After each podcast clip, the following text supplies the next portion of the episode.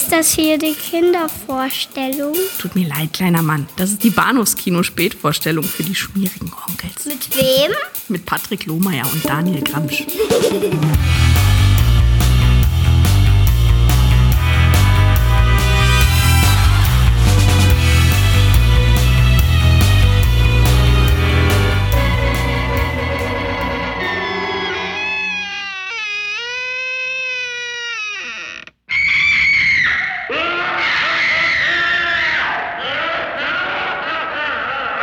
Vincent Price, and you're invited to my party in the house on Haunted Hill, where so far the ghosts have murdered only seven people. So won't you come and make it eight? You'll see human heads without bodies. Mysterious pools of blood dripping from the ceiling. The walls move slowly in against you. Don't try to escape, you can't. Hallo und herzlich willkommen zum Haus und Haunted Hill, wollte ich schon sagen. Bahnhofskino Podcast, Episode 262 mit Patrick und Daniel. Hallo. Hallihallo. Ja, äh, Schland wäre so das zweite, was ich jetzt geschrien hätte, nach Haus und Haunted Hill. Aber, Echt, ja? Ja. Ich krieg davon überhaupt, überhaupt nichts mit. Nee, muss man auch nicht. Aber dieser Podcast äh, kommt, glaube ich, raus, wenn irgendwie die, die deutsche Nationalmannschaft der erste Spiel hat. Und ich bin, Ach so. ich bin froh, dass dann, also ich bin nicht froh für die Kinobetreiber, aber ich bin froh für mich selbst, weil die Kinos in der Zeit der WM immer so ein bisschen leerer sind. Ich habe da meine Ruhe. Und Ja. man kann wirklich wunderbar Kinofilme gucken.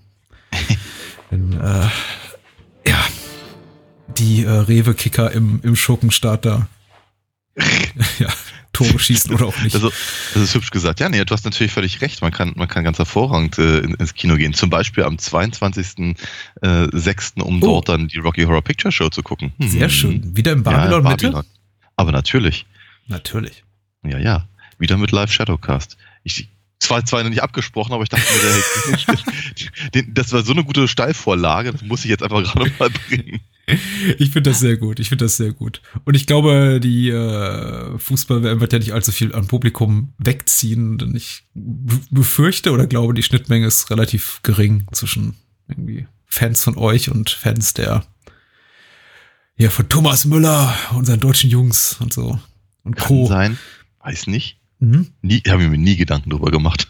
Mm, Du solltest dir Gedanken machen, spätestens wenn irgendwie die, die, die, die Gäste statt in, in, in Strapsen in DFB-Trikots ankommen und äh, Schland schreien. Wie wär's, wie wär's denn mit DFB-Strapsen? Hm. Ja, das, wenn du das sehen willst.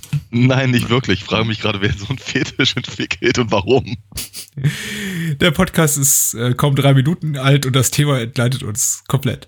Ja, Äh, wir sprechen über House on Haunted Hill. Das Haus. Und, und, und, die, und die Witze werden auch nicht besser im Laufe des Abends, keine Sorge.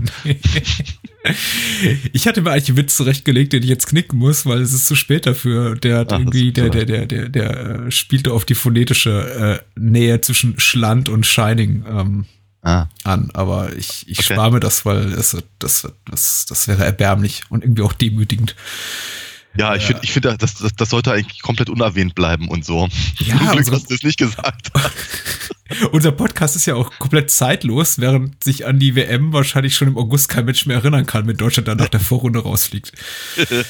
So, äh, The Shining ist der zweite Film, über den wir heute Abend sprechen, nach Oh ja. House on Haunted Hill aus dem Jahr 1980 von Stanley Kubrick, auch schon mal gehört wahrscheinlich, der ein oder andere. Ah, ja, ja, ja.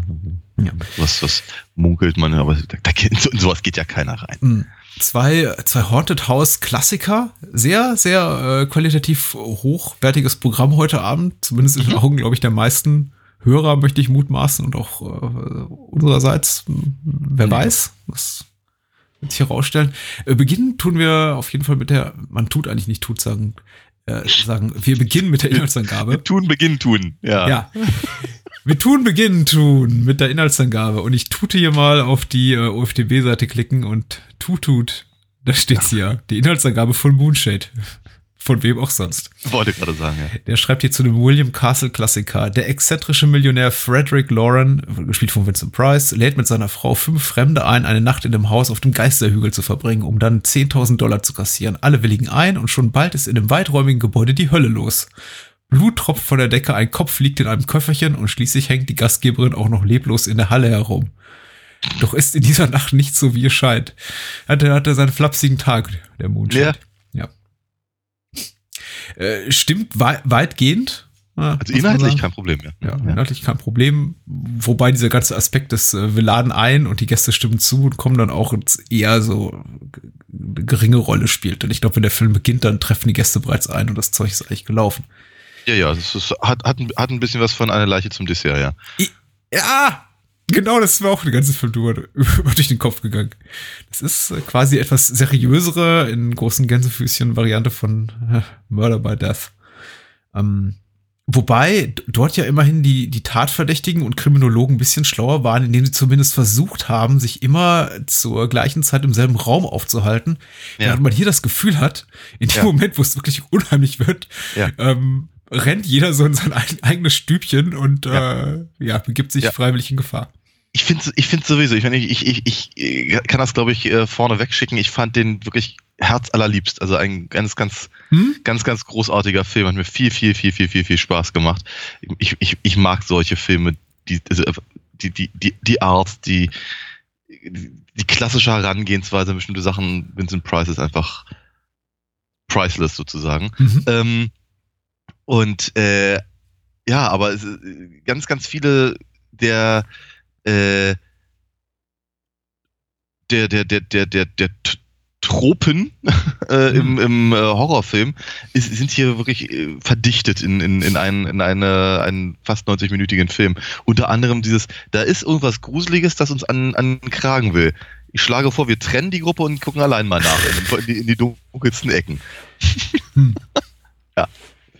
Das, das hat man halt wirklich die ganze Zeit dann äh, quasi von der ersten Minute an. Ja, ja, ja. ja. Äh, ich, Herz allerliebst ist tatsächlich äh, sehr treffendes Adjektiv. Ich fand den auch wirklich sehr, sehr schön, hab mich, hab mich sehr amüsiert. Äh, die 75 Minuten Laufzeit tut auch nicht weh. Äh, nee. Einfach entstammt auch noch an der Zeit, in der man wusste, wann solche Filme ihr natürliches Ende gefunden haben. Ja. ja, es hat sowas Märchenhaftes, sowas Schönes. Ich meine, bei allem Terror, der sich dort abspielt und teilweise, darüber werden wir gleich sicher noch reden, gibt es eben einige auch wirklich erschreckende Bilder, vor allem wenn man das, oh, das ja. Jahr der Entstehung, also 1959, bedenkt äh, hat er eben auch sowas Märchenhaftes, allein wie die Figuren eingeführt werden. So die, ja. die Klatschkolumnistin, der Testpilot, der, äh, der Psychiater, der ähm, hier der, der, der Hauseigentümer und die ehemalige Angestellte ja. hier von, von Vincent Price, so hier, hier sind quasi so die, die, die Spieler dieses äh, Dramas, genau. das wir bald vor uns sehen. Und genau, und, und, und, und Colonel Mustard mit dem Kerzenleuchter im Arbeitszimmer, ja. Ja. Hm. Entschuldigung, aber auch da haben wir wieder den, äh, äh, das wiederkehrende Motiv, ja. Mhm. Was mich tatsächlich so ein bisschen überrascht hat, also so weit so vorhersehbar und irgendwie klischeebeladen, aber doch auch irgendwie schön in seiner Vertrautheit. Was mich tatsächlich so ein bisschen überrascht hat, ist das, ist diese sehr ähm, äh, zänkische Dynamik zwischen äh, Vincent Price und äh, seiner Frau, die sich ja überhaupt nicht grün sind. Nee, nee, aber, aber in der, in der Art, also ich, ich fand so die ersten paar Szenen, in denen sie gemeinsam auftreten, dachte ich so bei mir, dann, da hatten, hatten die Schreiber von der Adams Family aber so ein kleines bisschen sich was abgeguckt, oder die, die, die Nettigkeiten, die sie austauschen, äh, das, das, das wirkt halt am Anfang zumindest irgendwie spielerisch, so als, ja. das ist halt irgendwie so deren, das ist halt einfach so deren Ebene. Ja, Karamia. Ähm, aber da, irgendwann schlägt das ja um und wird halt, äh, äh, ja, biestig. Ja, also es geht wirklich als Eingemachte. Ich glaube, äh, Frederick, Frederick, äh, Frederick, ich sage jetzt mal Frederick, wie die, wie die Maus aus den Leo Leoni Buchbüchern.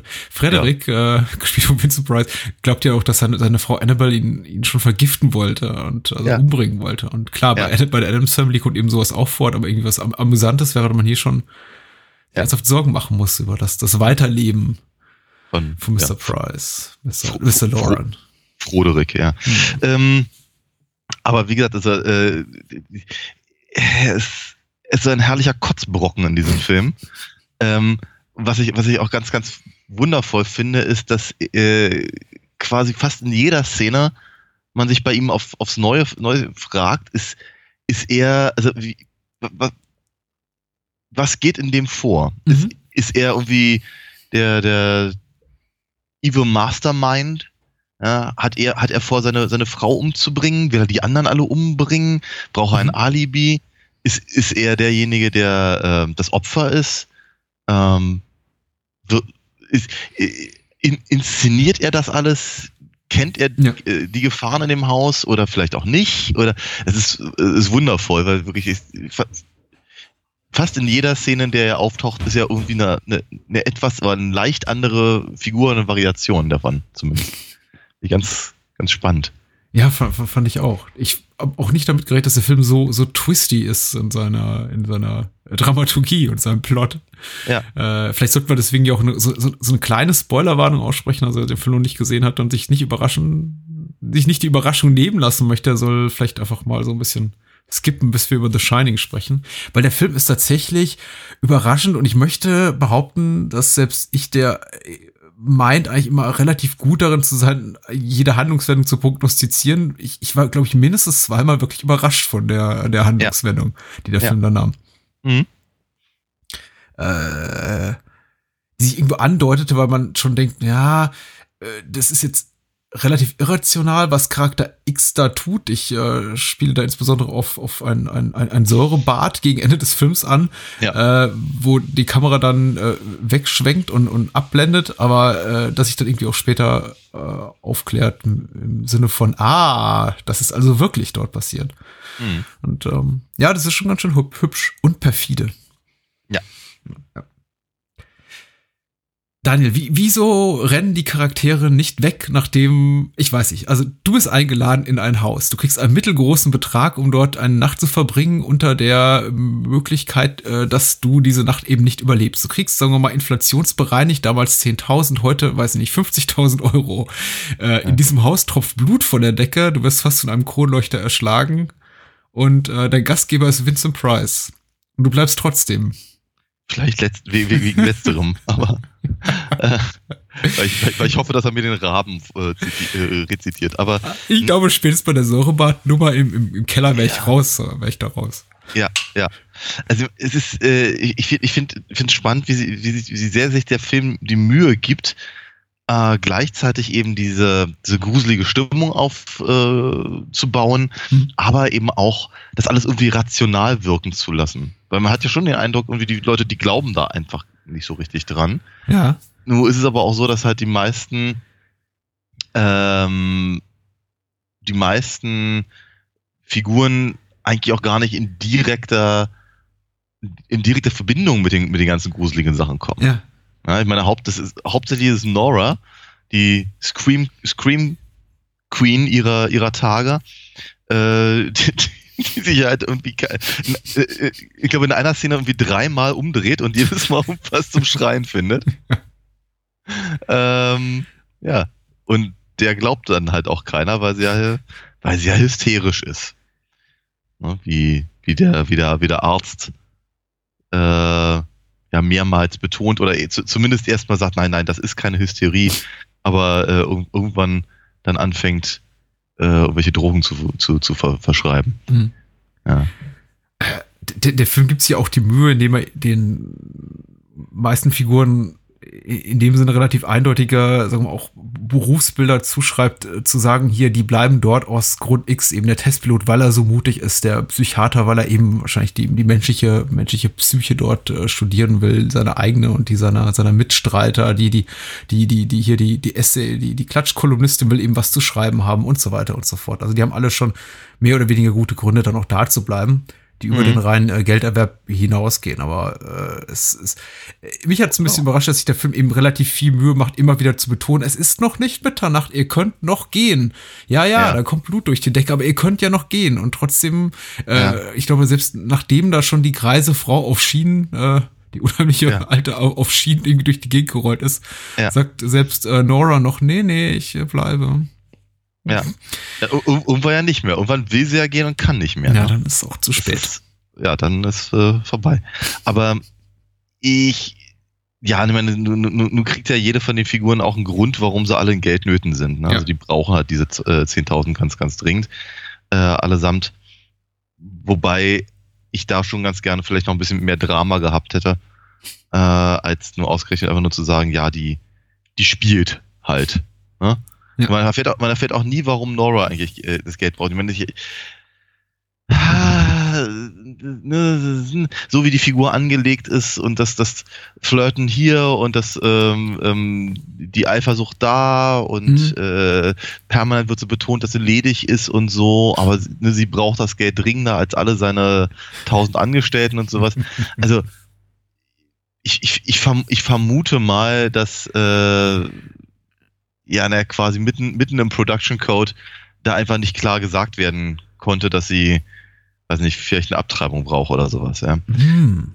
Ähm, aber ich, ich finde halt schon, dass halt, sagen wir mal, so dieses m, Promiskuitive äh, bei, bei, der, bei der Rolle ähm, ja so, so weit betont wird, wie halt die damaligen Verhältnisse es halt, zugelassen haben. Ja, ja. Ähm, diesbezüglich, was jetzt einfach so Auflagen seitens der MPAA betrifft, also den Production Code, den du gerade erwähnst, fand ich es sowieso relativ überraschend, was der Film denn tatsächlich zeigen darf. Das hätte ich jetzt auch so nicht Mhm. erwartet. Das ist jetzt vielleicht auch damit ein bisschen zu erklären, dass es eben eine äh, Independent-Produktion ist im weitesten Sinne. Also also William Castle ein relativ kle- kleines Produktionsstudio hatte und da vielleicht irgendwie Mhm. mit einigen mehr davon kam oder man irgendwie auch vielleicht einfach diesen weil er sich in diesem Genre, das irgendwie Haunted House, Horror, Exploitation-Film bewegt, gesagt hat, ja, okay, dann gucken wir mal weg. Aber spätestens als der, als der Appelkopf da in der Truhe liegt, dachte ich mir schon Ja, so, ja. uh, das ist, äh, das Ja. ist jetzt nicht Herschel Gordon Lewis, aber es ist, äh, es geht, es geht so, er ist auf dem halben Wege dahin. Ja, auf jeden Fall. Ja, also gut, bei dem, bei dem, bei dem Kopf fand ich halt irgendwie, da war der Trick nicht, nicht so gut wie die Idee. Ja. Ähm, weil das muss man, das muss man dem Film echt lassen. Er hat einfach wirklich ein paar hundsgemeine Einfälle. ähm, und die meisten davon funktionieren eben auch wirklich gut. Der ist äh, die, die ganze, die ganze Szene mit der äh, vermeintlich äh, erhängten Annabelle, die dann, die dann aus, dem- aus, durchs, durchs, durchs Fenster guckt und all das, das hat schon, das Ja. hat schon so ein bisschen Gothic Horror. Äh, Charakter, allein auch deswegen, weil sie natürlich, also weil sie auch ganz, ganz klar sagen, dass eben Noras Figur äh, ja verrückt gemacht werden soll, Mhm. um halt ein Alibi zu bieten. Äh, das eben, das, ja, es ist ein bisschen verschwurbelt, aber, aber, aber irgendwie ist es halt auch einigermaßen durchdacht. Ähm, naja, Naja. ja, Ja. genau, aber wie gesagt, also, äh, das, das, das hat halt ja, so, so, so An Anklänge aus, dem, aus, aus der alten, aus der alten äh, Gothic Novel. Ähm, und also, du hast ja schon erwähnt, die alte auf, den- auf den Schienen. Boah, ey, die ist auch heute noch gruselig. Ich habe einen Schreck gekriegt. Das passiert mir relativ selten. Und es ist ja nicht mal so ein, so ein, so ein, so ein, so ein ernstzunehmender Jumpscare. Ja. ähm, sondern es ist einfach nur, so, wenn- irgendwie mal hat man, hat man so den Eindruck, die Kamera lässt eben ganz bewusst jetzt gerade etwas aus dem, aus dem Kader raus. Mhm. Äh, und wenn wir es sehen, wird es uns nicht gefallen. Ja. Und genau so passiert es eben ja auch. Äh, und äh, ich, ich weiß leider nicht, ich weiß leider nicht, wer, wer, wer, die, wer die junge Dame war. Sie heißt Leona Anderson, keine Ahnung, was sie sonst noch gedreht hat, Mhm. aber die kann schon ganz schön das Gesicht verzerren. Äh, was dann, ja, zu, zu, zu so einem wirklichen, wirklichen Schreckmoment und, und das ist eben einfach auch eine, eine, eine Fresse, die geht einem durch Mark und Bein. Ja. Also ich kann es auf jeden Fall mit, mit, mit Norman Bates Mutter am Ende von Psycho aufnehmen, finde ich. Oh ja. Ja, ist, äh, doch, man, man, man nimmt sich schon im übertragenen Sinne mit ins Bett dann abends. Äh, Ja, ja. Muss ich auch sagen. Dabei ist der, der Schockeffekt ja eigentlich relativ simpler, denn die Kamera macht ja noch nicht mal harten Schnitt irgendwie auf sie, sondern schwenkt dann Ah. einfach so rüber, fast schon so, Ja, ja. so beiläufig so. Ach, übrigens, äh, links von dir steht eine Ja. alte, tote Frau. Ja. Ähm. Die, äh, die dann eben auch noch auf Rollschuhen da unterwegs ist. Ähm, nein, aber ich glaube, das ist ja das Schlimme, weil du kannst, du kannst dem nicht entkommen. Ja. Wäre es ein, wär's ein harter Schnitt, dann wäre es halt, naja, wäre vielleicht der, der, der, der, der, der ich hüpf aus dem, aus dem Sitzmoment äh, stärker, das kann sein. Ja. Aber so finde ich es halt um einige Klassen fieser, weil, wie gesagt, du weißt genau, da wird was kommen, so ist es aufgebaut und da kommt dann jetzt auch was und du kannst nicht weg. Ja. ja genauso wenig wie die, wie, wie, ähm, ja, wie Nora halt äh, äh, weg kann. Hm. Äh, ja, ich, ich bin ganz angetan. Vor allem aufgrund der, du sagst, ein, es gibt schon so ein paar Schwächen, dramaturgische, da, da, da fehlt teilweise auch ein bisschen was, vielleicht auch einfach ein bisschen an, an, an Hintergrundinformationen zu den Charakteren. Andererseits bin ich eben wirklich überrascht, was der Film wirklich äh, in der Lage ist, an, in, in 75 Minuten an Handlung, in, in Handlung reinzupacken. Ja. Äh, es ist ja, es ist Horrorfilm natürlich einerseits äh, Haunted House, Gothic Horror, andererseits eben aber auch ein bisschen Satire, fast schon eine groteske, dann, dann haben wir Ja. sowas wie so eine, ja, fast schon Krimi-ähnliche Handlung noch so am Ende, wenn es dann wirklich so twisty wird und man merkt, jeder äh, versucht jeden da auszutricksen und äh, der Psychiater Alan heißt er, glaube ich, und äh, Annabelle, oder ist es Lance? Ähm, nee, David, Entschuldigung. Äh, haben, haben irgendwie auch eine Affäre am Laufen und versuchen eben, die, wie du bereits erwähnt hast, irgendwie Nora dazu zu bringen, äh, Frederick zu erschießen, was irgendwie auch der absurd perfideste, weiß nicht, Mordplan ist, den man sich irgendwie so ausdenken kann. Wahrscheinlich den, auf den wahrscheinlich nur irgendwie Agatha Christie, die in späteren Jahren noch gekommen wäre, als irgendwie sämtliche Ideen ausgingen. Aber es ist einfach, es, es ist Hanebüchen und das, das, das Schöne ist aber, der Film schafft es trotzdem, man irgendwie dazu geneigt ist als Zuschauer, mir ging es zumindest so ein, Mal, sich wirklich an den Kopf zu packen und zu sagen, ah, was, was, was denn jetzt noch, bitteschön? Äh, spätestens, wenn eben auch das, das, das Skelett dann auftaucht und äh, äh, äh, Annabelle halb freiwillig, halb gezwungenermaßen in die in den Säurepool abtauchen lässt. Ja. Hab ich gefragt, was ist denn jetzt? Was geht denn jetzt ab? Ist das jetzt äh, tatsächlich, haben wir jetzt es hier mit übernatürlichen Geschehnissen zu tun oder ist das jetzt äh, Das lässt der Film ja offen, ja. ja, beim Skelett weniger. Und das ist auch gut so, denn das Skelett ist so die einzige wirkliche Horrorfigur oder Horrorelement des Films, von dem ich beim Zusehen dachte, nee, das funktioniert jetzt wirklich nicht. Ich fand's schön gemacht. Ich habe mir Es schön, gefreut ja. Ja. Aber ähm, äh, sagen wir mal, also, ich, ich sehe es ein ganz kleines bisschen anders. Mhm. Ähm, weil, wir, deswegen sagte ich ihm auch gerade, der Film lässt, lässt es ja über, über weite Strecken halt offen, Mhm. ob das eben ein, ein, ein, äh, ein Plan ist, um jemanden in Wahnsinn zu treiben oder einfach ein Alibi zu schaffen, um jemanden umzubringen, äh, oder ob es da wirklich ernsthaft äh, Geister gibt und ähm, äh, ich, der,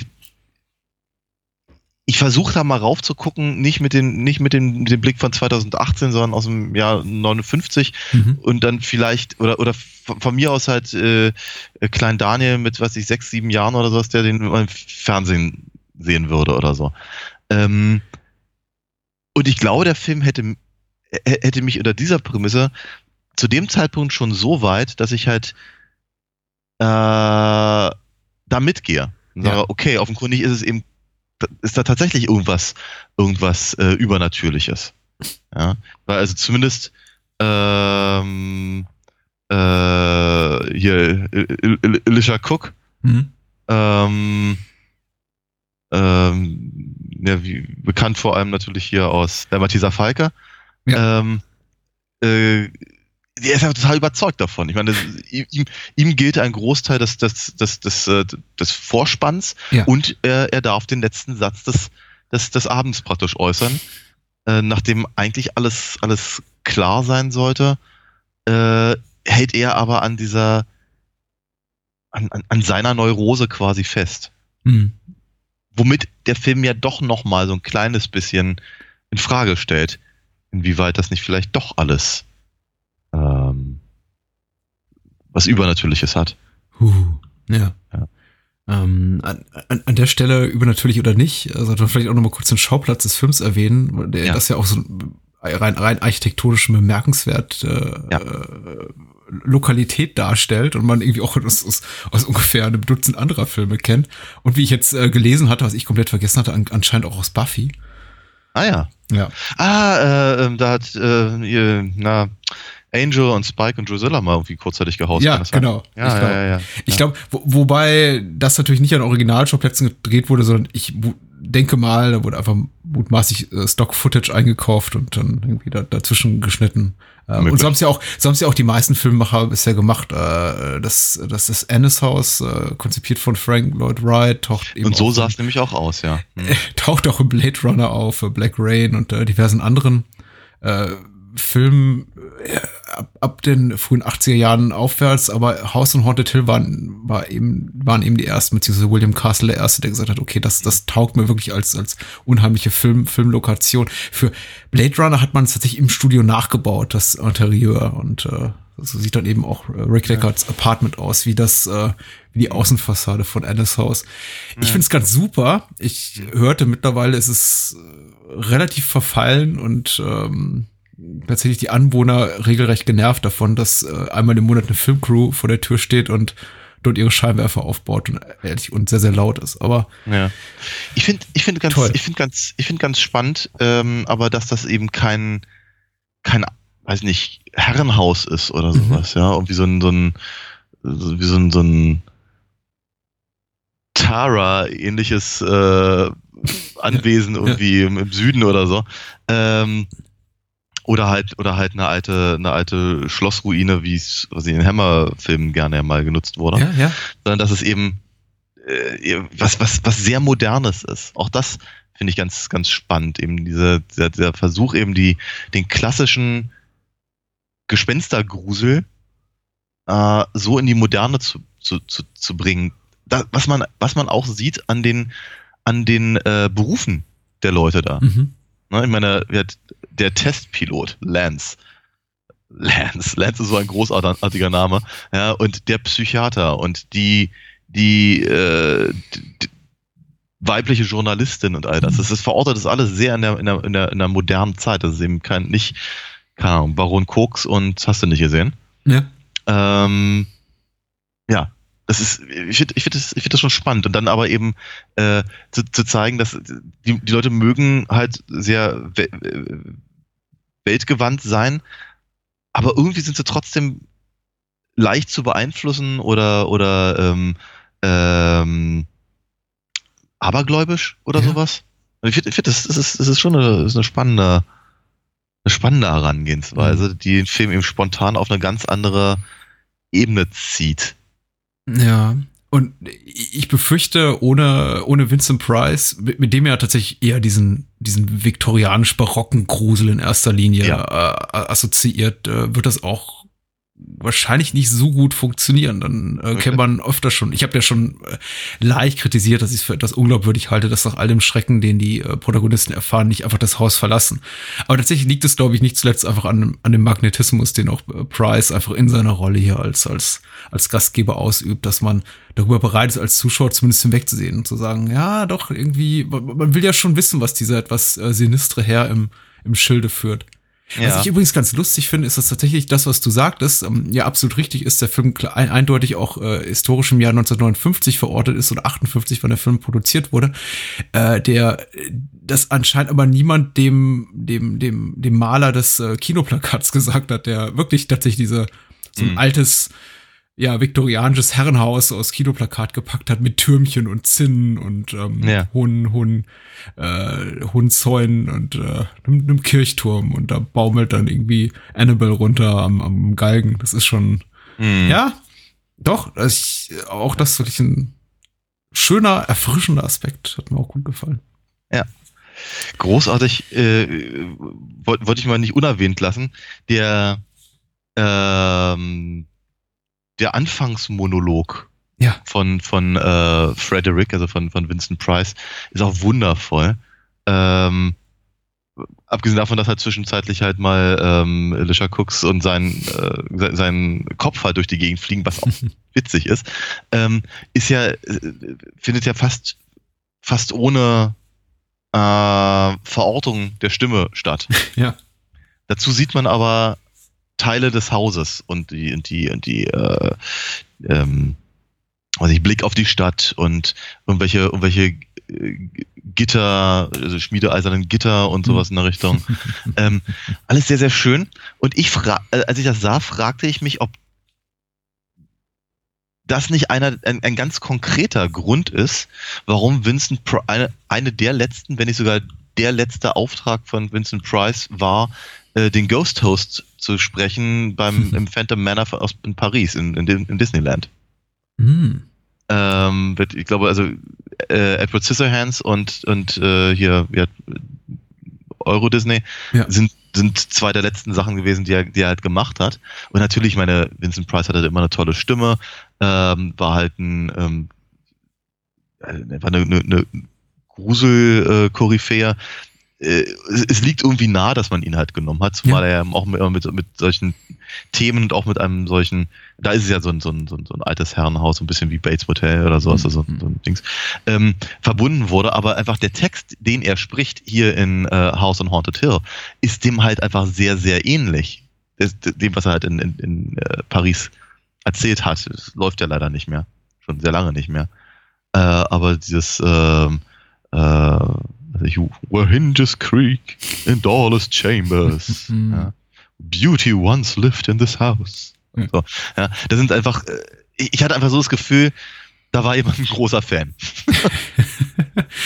Äh, Price könnte man wahrscheinlich ein Telefonbuch zu lesen geben und äh, Oh ja. das wäre einigermaßen interessant. Oh ja. Wobei die, die, die, die beste Dialogzeile oder die eingängigste ist eigentlich äh, eine von Carol Omar, die die Annabelle Ja. spielt, die dann zu Price sagt, The only ghoul in the house is you, darling.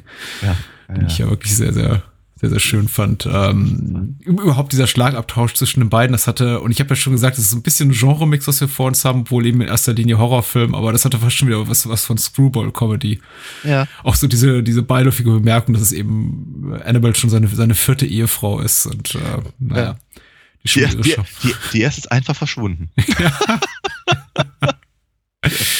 Ja, so ist das eben. Also, ähm, in dem Sinne äh, fühlt sich 1959 dann irgendwie, weiß nicht, nicht nur irgendwie 60 Jahre weit weg an, sondern teilweise irgendwie 200, wenn man so da äh, das in Betracht zieht, wie die darüber reden, über diese ganzen nicht, nicht erklärbaren Dinge, die sich da um, um sie abspielen, irgendwie, dass Leute sterben und verschwinden und alles wird so äh, weggeschultert zuckt im Sinne von so, ah, wer weiß, vielleicht werden wir es eines Tages erfahren, aber Ja, vielleicht auch nicht. Bleiben wir mal hier, 10.000 Dollar sind ja besser als nichts.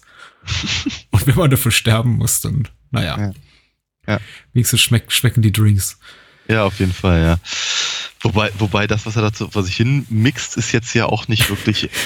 Also ja, also wenn sein, wenn sein, sein äh, Unternehmen irgendwann mal pleite geht, sollte er nicht Barkeeper werden, habe ich so das Gefühl. Ähm, aber na gut.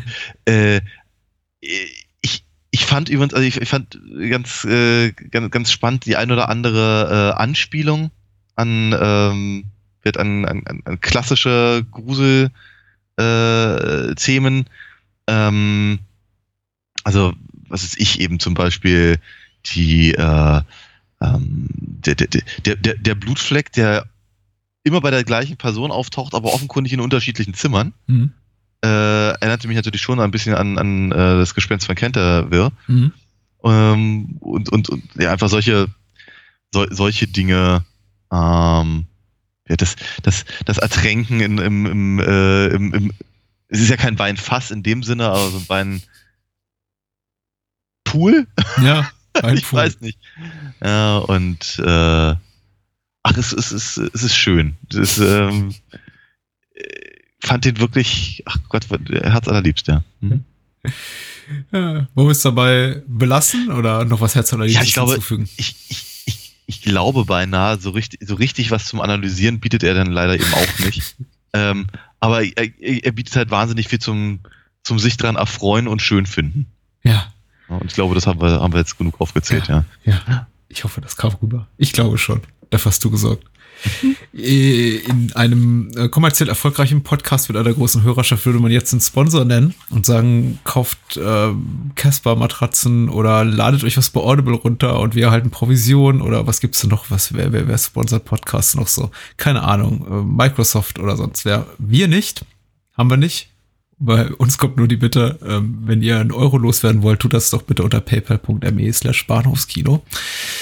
paypal.me slash Bahnhofskino äh, für alle PayPal-Nutzer und solche, die es werden wollen. Äh, wir freuen uns über jeden Euro und stecken ihn in die Produktion dieses Podcasts. Ja. Da ist nicht viel bei rumgekommen in letzter Zeit. Also an Schade. Podcast schon, an Kohle Ja, nicht so sehr, aber Nö. ähm, der, dieser Podcast ist immer für euch da, aber es ist keine Selbstverständlichkeit, liebe Ja. Hörer. Wir konnten Ja, jederzeit aufhören, genau wie, Ja. weiß nicht, die, die armen, armen Besucher im, im Haus und Haunted Hill. Ja, aber du weißt, du, du weißt doch, ne, der, der, der, der Podcaster macht's wegen des Geldes, Ja. ne? Und der YouTuber macht's wegen dem Geld. Sehr gut. Und äh, ja. Unsere Rewe-Kicker im Schurkenstaat würden auch umsonst spielen. So gut sind die. Das habe ich mir sagen lassen. Die machen es auch Ja. nur aus, aus, aus Liebe zu, zu der Sport. Der Sport? Zu der Sport. Aus Liebe zu der Sport. Was denkst Ah, du denn? ja. ja, super. Aus Liebe zu die Fußball. Was, was machen wir jetzt? Shining, The Shining. The Shining. The Shining. Äh, ein großer, großer Klassiker haben wir relativ selten im Podcast äh, bisher zwei, drei Mal gehabt, wobei ich mutmaßen möchte, nicht in der Größenordnung, wie es The Shining ist, der ja nicht nur Genrefreunde anspielt, anspricht, äh, sondern eben auch äh, Filmliebhaber, Kunstliebhaber, Stanley Kubrick-Fans.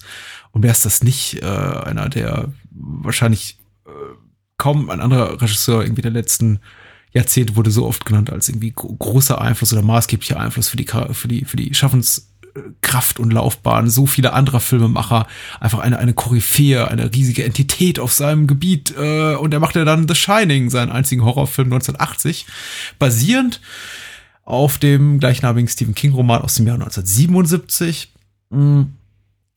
Das war noch keine Selbstverständlichkeit, denn King zwar gerade am sehr, sehr groß werden, beziehungsweise schon sehr groß sein. Ich glaube, The Shining ist sein fünfter oder sechster Roman und der erste, den er auch schrieb, nachdem er dann schon wirklich einen äh, ordentlichen Book-Deal hatte, also einen Buch, Buchvertrag bei, bei äh, Doubleday, die gesagt haben, hier, nimmst, du- kriegst du mal 100.000 Dollar, einfach um dir jetzt die Zeit zu nehmen, dieses Buch zu schreiben.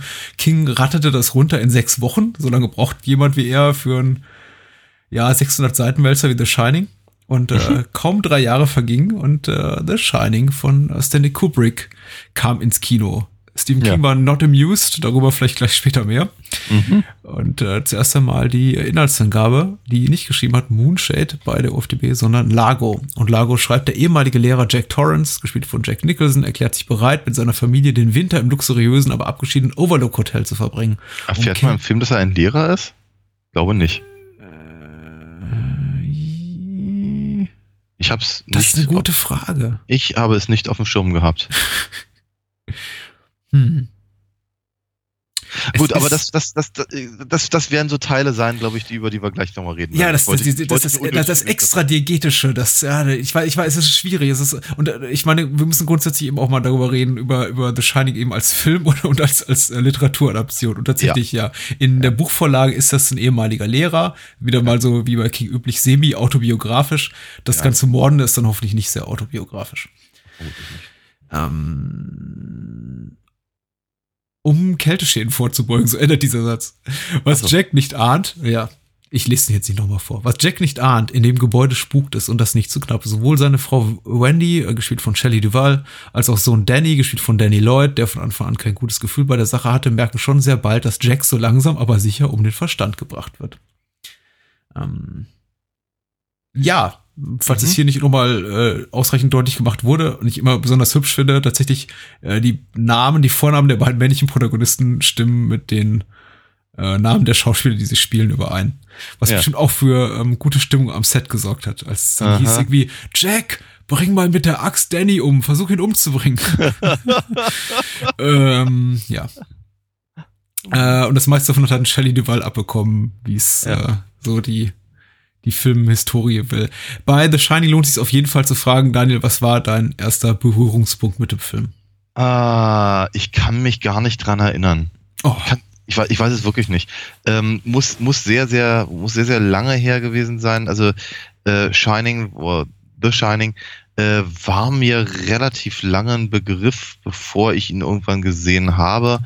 Ähm, ich meine mich in Sinn zu können, dass ich mich schon so ein bisschen drauf gefreut habe, als ich ihn dann irgendwann sah, aber nicht aus Kubrick-Gründen, sondern aus King-Gründen mhm. äh, weil ich vermute, dass ich zu dem Zeitpunkt dann eben die ganzen anderen Sachen, über die wir teilweise ja auch schon im Podcast gesprochen haben, äh, gesehen hatte. Wir sagen, äh, weiß nicht, Friedhof der Kuscheltiere, ja. ähm, S und ähm, was, was muss man noch? Carrie. Ich Ja. glaube, die ganzen Sachen hatte ich alle schon, alle schon. Dead Zone vermute ich auch, aber wobei ich mich immer nicht dran erinnere, dass er von, nach dem King-Buch ist, aber na gut. Ähm, also ich glaube, ich glaube, diese ganzen Sachen hatte ich halt schon auf dem Schirm.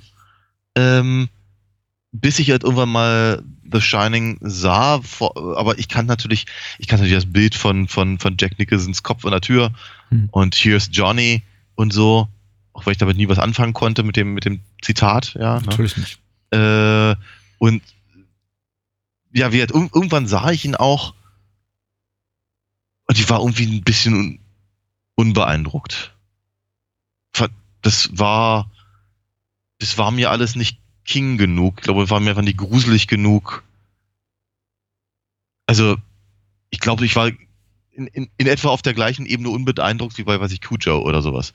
Hm. Ähm, und äh, hatte den dann einfach auch ganz lange mehr oder weniger links liegen lassen. Einfach, ja, ist okay. Habe ich jetzt auch mal gesehen. Bitte. Bis, zum, der- bis, bis zum heutigen Tag oder hast nee, du nee, nee, nee, ich hatte, mal geguckt? nein, nein, ich komme jetzt zum nächsten Punkt meiner, meiner, meiner Geschichte mit dem Hm. Film. Weil ich hatte ihn dann, äh, ich, ich habe ich hab ihn relativ weit links liegen lassen im Studium. Also ich, Kubrick an sich ist kaum wirklich ernsthaft irgendwie bei uns vorgekommen. Ab und an mal, so was ich, keine Ahnung, die Beleuchtung und Barry Lyndon und sowas. Ja. Mhm. Ähm, ich hatte, hatte äh, Dr. Strangelove in einer, in einem Seminar, aber das hatte gar nichts mit Film zu tun. Ähm, und so, also so ein bisschen hier mal, da mal, ja, aber irgendwie äh, war The Shining halt nie wirklich großer Teil davon. Aber Ich hatte mir damals irgendwie vorgenommen, ich müsste eigentlich alle Kubrick-Filme mal gesehen haben. Und davon war immer auch ein, auch Shining logischerweise ein Teil. Und da ich sie in der richtigen Reihenfolge gesehen habe, äh, war ich wiederum ein bisschen underwhelmed, aber diesmal aus Kubrick-Gründen. Weil eben, naja, wer hat kurz davor hatte ja dann Barry Lyndon gesehen, ja, und davor halt 2001 oder so. Äh, hm, fand ich halt irgendwie, dachte mir, ja, da gibt's so ein paar Momente, aber irgendwie, brr, ja. Nur die, nur die, nur die Dame in äh, Zimmer 237 fand ich immer gruselig. Ansonsten hat mir das irgendwie immer nicht so richtig viel gesagt. Es gibt noch, es gibt noch so eine, so, so, so eine, so eine Geschichte in der Klammer. Und zwar ähm, im Zuge dieser ganzen Zweiteiler-Verfilmungen, die ja irgendwie in den 90ern aus dem Boden schossen, Mhm. habe ich eben auch die, die Version gesehen, die Stephen King selber per Drehbuch verbrochen hat. Und da fand ich zumindest, ich fand den zwar auch nicht toll, äh, aber zumindest fand ich die Geschichte nachvollziehbarer. Ja. Nachvollziehbar. Hm. Hm. Wo fange ich an? Vielleicht in meiner kleinen persönlichen Geschichte, die Gerne. begann eigentlich, glaube ich, mich zu erinnern im Nachtprogramm von Sat 1, wo ich den Film erstmals sah Hm. mit meiner Schwester. Ich weiß nicht, was mich da geritten hat, aber es musste irgendwie Ende der 80er oder Anfang der 90er gewesen sein. Und äh, der Blick in die TV-Zeitung verriet mir, dass eben The Shining im Fernsehen läuft, ein Film, auf den ich wirklich hingefiebert hatte. Ich hatte schon so ein paar andere King-Filme gesehen, äh, wahrscheinlich auch die, die von dir genannten und äh, ein, zwei weitere. Äh, Trucks, äh, der äh, Maximum Overdrive lief komischerweise damals im Fernsehen drauf und runter auf den Privatsendern. Auch den hatte ich gesehen, der war natürlich relativ furchtbar. Man muss eben auch dazu sagen, man war äh, Ende der 80er, Anfang der 90er waren das gewesen sein, musste auch schon so in einer Zeit angekommen, als wirklich jeder Dreck von King schon verfilmt wurde. Und Ja. eine Stephen King-Verfilmung erstmal so per se nichts Besonderes war. Es war nicht mehr die Zeit, in der man sagte so, oh, ähm, toll, der neue King im Kino. Na, mal was, mal gucken, was das wohl sein wird. Will sagen, äh, die späten 70er, frühen 80er mit äh, äh, Carrie, äh, Shining, Dead Zone Hm. und Konsorten. Kujo würde ich auch irgendwie da noch mit reinnehmen, denn ich finde Kujo ehrlich gesagt relativ toll. Äh, für das, was es ist. Ein sehr Mhm. sch schmaler Film über einen bärbeißigen Hund. Hund. Ja. Aber Ein bärbeißigen Hund. ich ja. finde den sehr schön. Okay. Äh, es war äh, dennoch, mich lockte wirklich eher, eher der Name Kubrick und äh, einfach die Tatsache, dass ich eben Full Metal Jacket gesehen hatte und äh, äh, unsinnigerweise, unverschämterweise in viel zu frühem Alter äh, Clockwork Orange hatte mich eben nachhaltig beeindruckt und ich wollte einfach einen, einen Kubrick-Film sehen. Und äh, die ganze Stephen King-Komponente war für mich zweitrangig. Ich sah ihn zum ersten Mal. Ich fand ihn furchtbar erschreckend, was mich auch irgendwie immer frag, frag, frag, äh, Fragen zurückließ, als ich dann in den Folgejahrzehnten hörte, ja, The Shining ist schon irgendwo ein toller Film, aber er ist eben nicht im geringsten gruselig. Ich fand ihn wirklich relativ furchtbar und frage mich eben auch bis heute, als ich ihn jetzt auch zum bestimmt zehnten oder zwölften Mal wieder gesehen hatte, geht mir das denn nur so, weil ich immer noch diese, diese traumatisierende Kindheitserfahrung immer rumtrage? trage, den Film einfach mit elf, zwölf Jahren gesehen zu Mhm. haben und viel zu jung dafür zu sein und irgendwie der, der, die Erinnerung daran sich einfach bis heute in mir fortlebt. So wie es auch ein bisschen bei Night, Nightmare on Elm Street der Fall ist, den ich auch noch immer als einen der furchterregendsten Filme aller Zeit überhaupt empfinde und einfach jedes Mal, wenn ich ihn sehe, werde ich zurückgeworfen dieses Gefühl, wie es Mhm. war, ihn als Zehnjähriger zu gucken. Und bei The Ja. Shining ist es eben ähnlich. Mhm. Aber während ich bei äh, Nightmare on Elm Street, so sehr ich ihn auch liebe, und es ist für mich ein annähernd perfekter Horrorfilm, so sehr ich ihn auch liebe, es ist, da hatte ich irgendwie keine, der, der, Film ist eben nicht mit, mit mir gewachsen, während The Shining wirklich aktiv mit mir gewachsen ist. Ich entdecke mittlerweile Sachen darin, die ich damals nicht als reizvoll empfand oder gar nicht wahrgenommen habe, die ich heute als unglaublich spannend empfinde. Ich finde den technisch äh, sehr, sehr beeindruckend, der gibt mir unheimlich viel her, so, so viel, dass ich ihn so, sogar auch in meinem Studium ein, zwei Mal behandelt habe, insbesondere diesen, diesen ganzen Aspekt, technischen Aspekt der, der, der, der, der Steadicam-Nutzung, die in dem Film wirklich beeindruckend ist. Aber ja, der Film hört einfach nicht auf mir. äh, The Film Who Keeps on Giving. Also der mir irgendwie was, was, was zu geben und äh, mir Spaß zu machen. Und es sind, er, macht mir auch immer mal wieder äh, interimsmäßig zwischendurch einfach weniger Spaß. Dann sehe ich ihn wieder und denke mir so, ja, vielleicht ist es doch nicht irgendwie das Gelbe vom Ei, the Horrorfilm to end all, all Horrorfilms. Aber dann doch irgendwie beim übernächsten Mal wieder so viel darin sehe, dass ich sage, doch, Ja. doch, der ist, der ist toll. Mhm. Und äh, es ist immer was anderes. Und was es diesmal sein wird, das muss ich jetzt, glaube ich, gemeinsam mit dir rausfinden.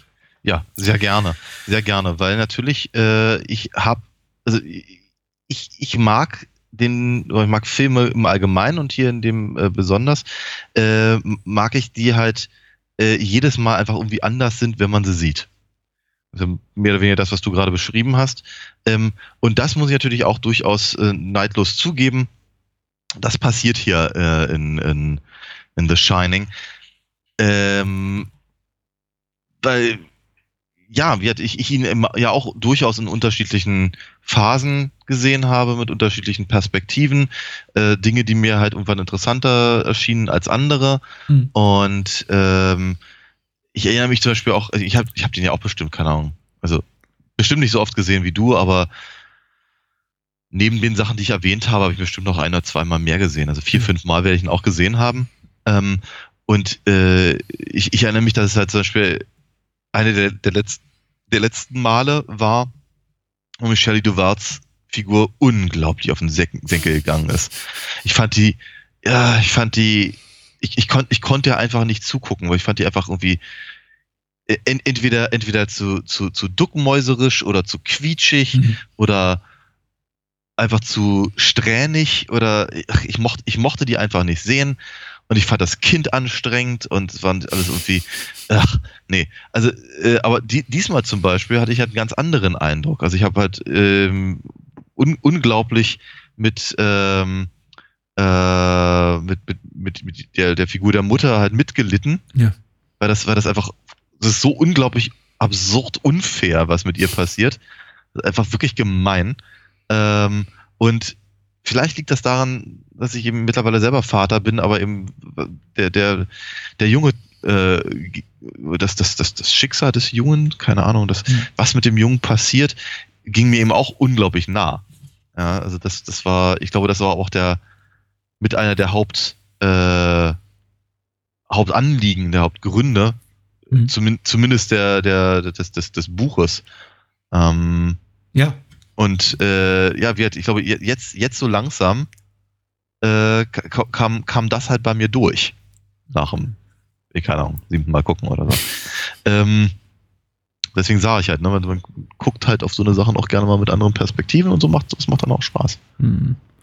Äh, man sollte der Vollständigkeit halber sagen, dass jetzt gerade le- letztgenannter Aspekt in der äh, amerikanischen Kinofassung sehr, sehr viel prominenter ist. Ich hatte mir auch da, damals die US-DVD und jetzt mittlerweile die US-Blu-ray bestellt. Ich musste es Okay. einfach im Regal haben, weil ich konnte mir einfach nicht, ich, ich wollte nicht einfach um in dem Wissen, dass es da irgendwo eine 25 Minuten längere Fassung gibt, äh, sterben, ohne sie gesehen zu haben. Und jetzt habe ich Ja. es mittlerweile auch im, im Regal stehen seit vielen Jahren und muss sagen, mittlerweile ist es die von mir leicht präferierte Fassung, weil man tatsächlich, weil dieses weil dieser ganze Wahnsinn, dieser apokalyptische äh, Horror, der dann über die Familie hereinbricht, nicht ganz so unvermittelt aus dem Nichts kommt, wie eben in der europäischen Schnittfassung, die deutlich Ja. kürzer ist. Die, die ich jetzt auch ähm, gesehen habe, ja. ja, äh, The, The Shining, die ich jetzt auch gesehen habe in Vorbereitung für den Podcast, aber weil ich auch wo- wollte, dass wir irgendwie auf der auf derselben Ebene über den Film reden. Aber Klar. es ist halt tatsächlich so, dass äh, tatsächlich äh, gerade von Kritikern dem Film oft vorgeworfen wird oder von äh, Stephen King äh, Fan und irgendwie äh, das, das, dass im Grunde die Figur von Jack Torrance ab Minute eins im Ja. Film ein, ein, ein Wahnsinniger ist. Also in dem Moment, in dem er erstmal äh, so zu- zum ersten Mal halb an der Kamera vorbeiguckt und irgendwie seine Augenbraue hochzieht, eben mal Ja. der, der Jack Nicholson durchguckt, Blick, ja. den wir dann die, die nächsten 40 Jahre genießen durften. Ja.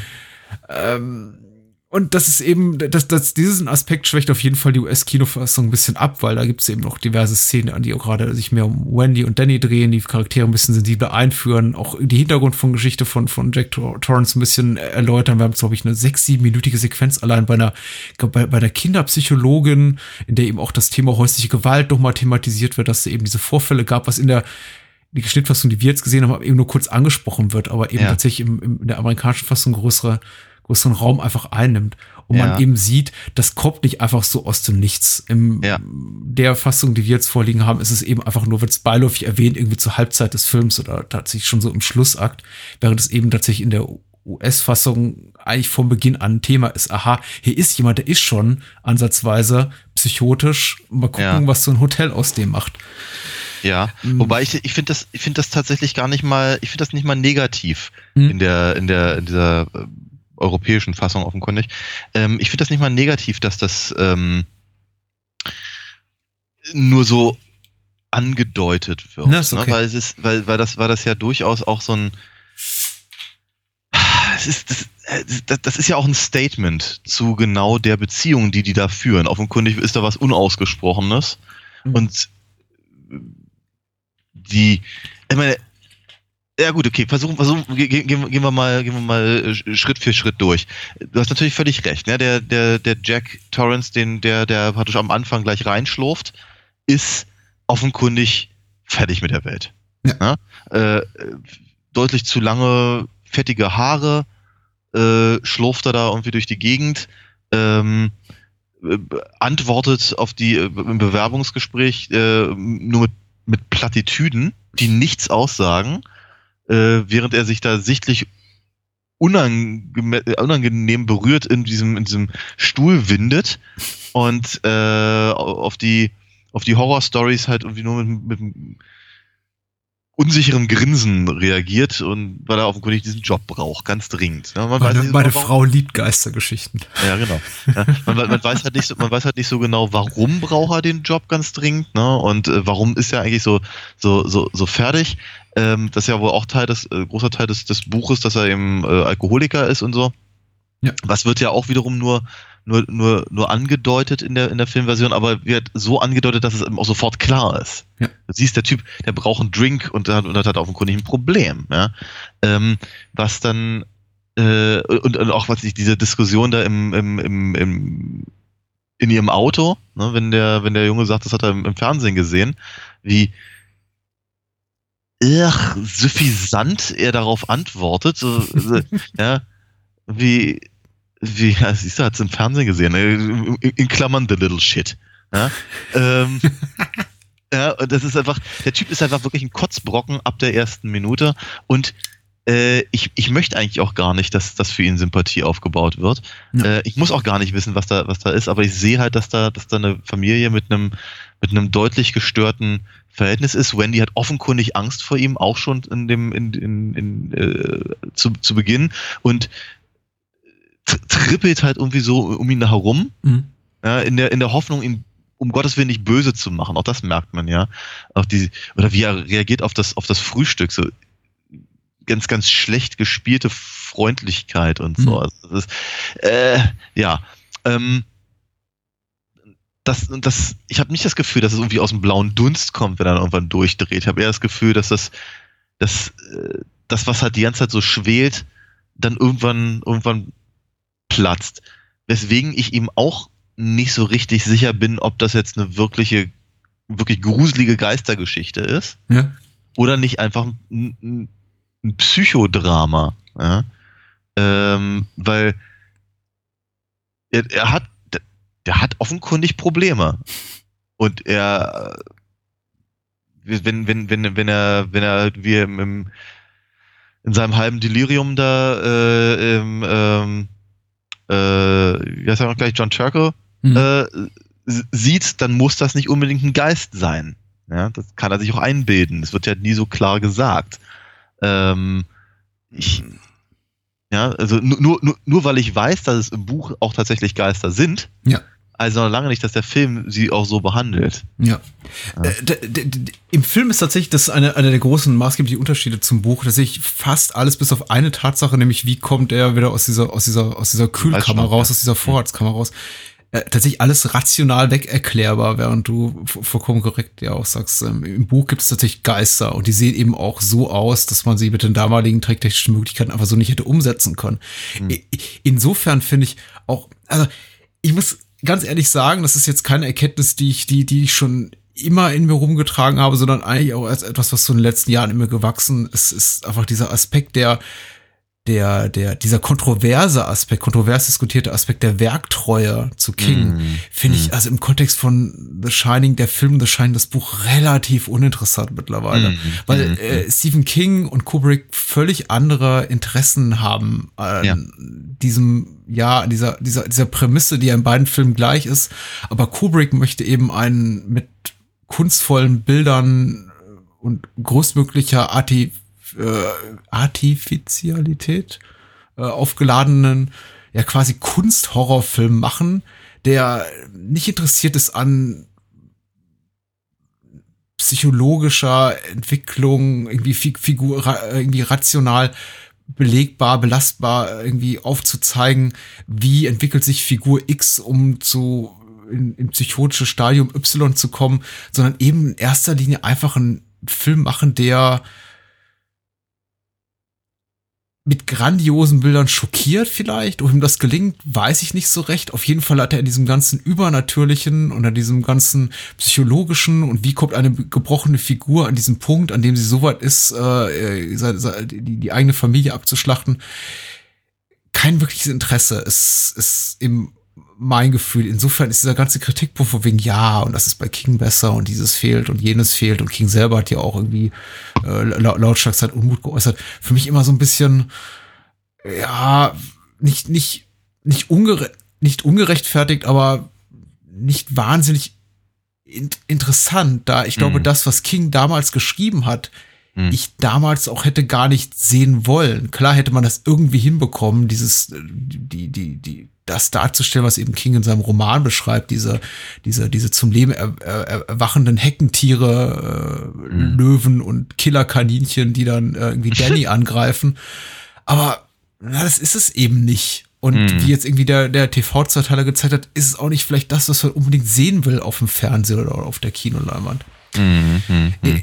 Na, wobei, wobei der TV-Zweiteiler ähm, neben, neben dem äh, Budget einfach auch das Problem hat, dass äh, äh, Jack Nicholsons Performance alleine äh, so, so in die, in die, in die Horrorkultur eingegangen Ja. ist, dass man da einfach nicht mehr dran, dran vorbeikommt. Ich meine, ähnlich, ähnliche Probleme hat, ja, weiß ich, die Neuverfilmungen oder äh, von mir ist auch der Zweiteiler von, was ich, äh, hier Salem's Lot oder so Ja. der ist gar nicht schlecht, tatsächlich. Nur, wenn du das andere Ding so im Kopf hast, dann hast du, hat der einfach, Ist der nicht mit, mit Rob Lowe?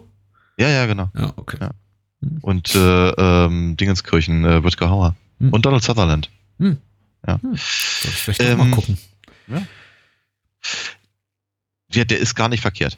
Ähm, so, aber ich, ich, denk, ich denke auch, dass es halt äh, ähm, Kubrick um ganz, ganz andere, ganz andere Fragen geht, ganz andere äh, Herangehensweise. Ich meine, das, man hat so das Gefühl, allein, allein die, die Diskussion ähm, hier zwischen Halloran und, und, und Danny über diese Shining-Fähigkeit, Ja. die, die, die, die wirkt fast wie, keine Ahnung, vertra vertraglich zugesichert, also irgendwie reingeschnitten. Weil sie hat eigentlich mit dem Rest der Geschichte nichts zu tun. Wirklich gar nicht. Ja? Also Mhm. Das, ja, ich meine, sie versuchen ja dann auch irgendwie so reinzubringen, ja, dass, dass, dass, dass Danny Halloran mehr oder weniger ruft. Ja. Und der dann irgendwie quer durch, durchs Land fliegt, um dann da, nur, nur um pünktlich in, in äh, Jacks Axt zu rennen. äh, ähm, aber selbst das ist halt, wird mit, mit, mit äh, nicht übernatürlichen, sondern halt einfach, keine Ahnung, äh, wird wiederum abergläubischen Sachen halt irgendwie einigermaßen wegzurationalisieren. Ja, ja. Ähm, das ist, es ist nicht nur, es ist einfach, es ist nicht notwendig, aber ansonsten hätten sie den Film vermutlich nicht Shining nennen können. ähm, ja. Und oder was, wa- wer, wer und was ist Tony interessiert auch niemanden. Ja. Es ist, es ist viel, viel, viel gruseliger, ihn halt mit verstellter Stimme Red Rum sagen zu lassen. ja. Also macht er es. Ne? Und äh, die, die, äh, äh, es, es, es gibt natürlich einfach Sachen, die sind in diesem Film wirklich, wirklich brillant auf rein filmischer Ebene. Du hast ja schon die, die Steadicam-Sachen erzählt, die ganzen, die ganzen Kamerafahrten hinter, hinter dem, diesem Catcar oder was es ist, hinterher. was, was ich auf der Tonspur auch fortsetze, allein irgendwie die, Ja. die, die, die Geräuschunterschiede, wenn man eben von, Ja. vom Teppichboden über die, über die Ja. Fliesen kacheln und dann wieder auf Ja. Parkett, das ist einfach Mhm. großartig gelöst. Mhm. Ja. Und ansonsten se sehen wir hier halt eigentlich nur jemanden, der äh, langsam vor die Hunde geht und Mhm. seine Familie mitreißt. Ne? Und das funktioniert eben ganz hervorragend ohne ohne, äh, Ohne das Shining, ja. Ohne das Shining, ohne Geister, ja. Ich finde es aber gut, dass du es erwähnst. denn Ich finde tatsächlich etwas, das, das ist bisher in der, ich habe relativ viel äh, über The Shining gelesen, sowohl von technischer, aus technischer Perspektive, wie auch mit irgendwie Blick auf irgendwie tief, tiefgehende Analyse, bis auch einfach so po- populärwissenschaftliche äh, Analysen, die sich dann einfach äh, interpretativ mit einzelnen Szenen oder Momenten oder teilweise sogar Frames auseinandersetzen und da einfach rauslesen, was da wohl drin stecken mag. Aber etwas, was fast nie angesprochen wird, ist einfach die, die ja beinahe Redundanz dieses Aspektes des Shinings, also dieser, dieser, dieser neurologischen Fähigkeit, die da eben Danny und, und, und Halloran äh, besitzen für, für die Handlung. Dann, ja, würde man sie tatsächlich aus dem Film, äh, es gibt, es gibt jetzt vor allem von den Star Wars Filmen über diese, diese berühmten Fan-Edits. Man könnte Ja. theoretisch auch aus, aus The Shining eine wunderbare Fan-Edit machen. Mhm. Und man müsste wahrscheinlich nicht mehr besonders viel entfernen, nur so rund eine Viertelstunde, um einen äh, The Shining-losen Shining-Film zu machen. Natürlich, ja. Ja. Ich, ich, ich habe mal, ich hab mal ein Fan-Edit, äh, also ein Trailer-Fan-Edit gesehen, der ähm, The Shining umgeschnitten hat als äh, Romantic Comedy. Ja, Das sehr- der, der ist super. Das, der ist sehr komisch, ja. ähm, Ich glaube, das ist der mit dem Billy Joel-Song, ne? Nee, das ist nicht Billy Joel, das ist Peter Gabriel. Oh ja. Ja, Mhm. aber äh, ansonsten sehr, sehr schön. Ja. Äh, ja, gut, dass du es erwähnst. Äh, äh, äh, Ich habe ich hab mir jetzt auch Room 237 angeguckt. Die, es ist eine Dokumentation, ich bin mir nicht so richtig sicher. Die, das, das, das Gebabbel von verwirrten Menschen über The Shining. Ähm, und da ja, zeigt sich eben, dass der, der Film scheint ja wirklich zu berühren. Ich finde Ah, den super. Der ist filmisch super. Und das Schlimme ist, ich glaube, die, einfach das Irrationale, was die, diese Interviewpartner in Room 237 sagen, färbt ab auf, für viele Leute, die den Film sehen, auf die Qualität des Films. Ich finde, der, der, dieses, diesem Essay-Film oder der Dokumentation kann man nichts anhaben auf technischer ba äh, Nee, nee, das der ist super gemacht. Aber die das Leute denken, hören das und denken, ah, der ist kacke, der Film. Weil die Nee, Leute nee, nee, das nee. drehen. Nee, nee, du hast das, das, du hast mich falsch verstanden. Ich meinte, ich meinte, ähm, ich meinte, The Shining ist, ist ein Film, der berührt. Ja. Und das merkt man ja an den, äh, daran, wie, wie sich eben die, diese, diese Menschen halt mit dem, mit dem Film halt auseinandersetzen Hm. und äh, wie sehr sie versuchen, ihre, äh, ihre persönlichen Erfahrungen mit dem Film, der sie eben offenkundig berührt hat, äh, irgendwie in Einklang zu bringen mit dem, mit dem, was der Film eben ganz allgemein bietet oder bieten sollte. Hm. Und da kommen halt oftmals sehr, sehr krude, sehr, sehr krude Theorien bei, bei, bei rum, äh, die, da, die, die, aber, die aber erschreckend eloquent äh, vermittelt werden. Ja. Das ist natürlich, das ist natürlich ein interessanter, interessanter Aspekt auf unsere Arbeit einfach auch, auch, auch wirft. Ne? Ich meine, weil wir, wir haben ja nun mal eben keine, keine sehr harte Wissenschaft und können, können nur anhand unserer Interpretationsfähigkeit und dem, was halt vorher gekommen ist, irgendwelche, irgendwelche Schlüsse ziehen. Ist schwierig, natürlich, ne? Und die machen das auch, aber sie gehen halt immer dann noch den, den, den, den einen entscheidenden Schritt weiter, der dann letztendlich irgendwie zur Mondlandung führt oder so. Ja, ja. Ähm, ein, paar, ein paar Hinweise finde ich aber durchaus ganz interessant. Äh, mir persönlich hat ja hat ja das mit dem, mit dem, mit dem roten und dem, dem, dem gelben äh, VW Käfer sehr gut gefallen. Mhm. Das fand ich, das fand ich eine wirklich interessante Beobachtung. Äh, ich weiß nicht, ob seine, ob seine, sein Schluss mir dann gefällt, aber die Beobachtung an sich fand ich halt echt interessant. Oder auch einfach so, so, so, so Dinge wie äh, der, dass, dass die, der Flur, aus dem sie in den, ähm, in den Gefrierschrank gehen, Ja. ein anderer ist, aus dem, äh, wenn, wenn sie wieder rauskommen. Ja. Oder dass auf einmal die Perspektive komplett wechselt auf dem Teppich, auf dem äh, Danny sitzt. und Das, das, ist, das sind schon interessante Sachen, die halt einfach, äh, ähm, die, wie gesagt, also ich, ich glaube nochmal ihre, ihre, ihre Schlüsse oder was auch immer äh, si- sind nicht wirklich handfest, Mhm. aber die Beobachtung ist es. Weil ich glaube tatsächlich, dass genau diese Dinge dazu führen, dass der Film, also The Shining jetzt selber, äh, ein, ein, ein Grundmotiv hat von Verwirrung und von, von, von einem unangenehmen Grundgefühl, das äh, entsteht durch Dinge, die nicht weiter, also die, die, die, die nicht erklärt werden, die aber, die auch gar nicht großartig wahrgenommen werden, weil man sich mit anderen Sachen beschäftigt, während man einen Film guckt, Mhm. äh, die aber ähm, auch unterbewusst wirken. Dass man das Gefühl Ja. hat, man hat, ich, ich habe ich hab, ich hab hier, ich habe die, ähm, die Perspektive verloren. Ich weiß, weiß gar nicht, wie, ich weiß gar nicht, wo ich mich befinde eigentlich gerade im Raum. Wie, wie, wie, wie ist das Haus aufgebaut? Wie, wo, wo ist eigentlich welche Figur und, all das? Also dieser, dieser, diese, diese Verortung. Die, die, es sind, drei Leute in einem riesen Hotel. Ja, und man weiß eigentlich nie so genau, wo, wo das eigentlich alles ist.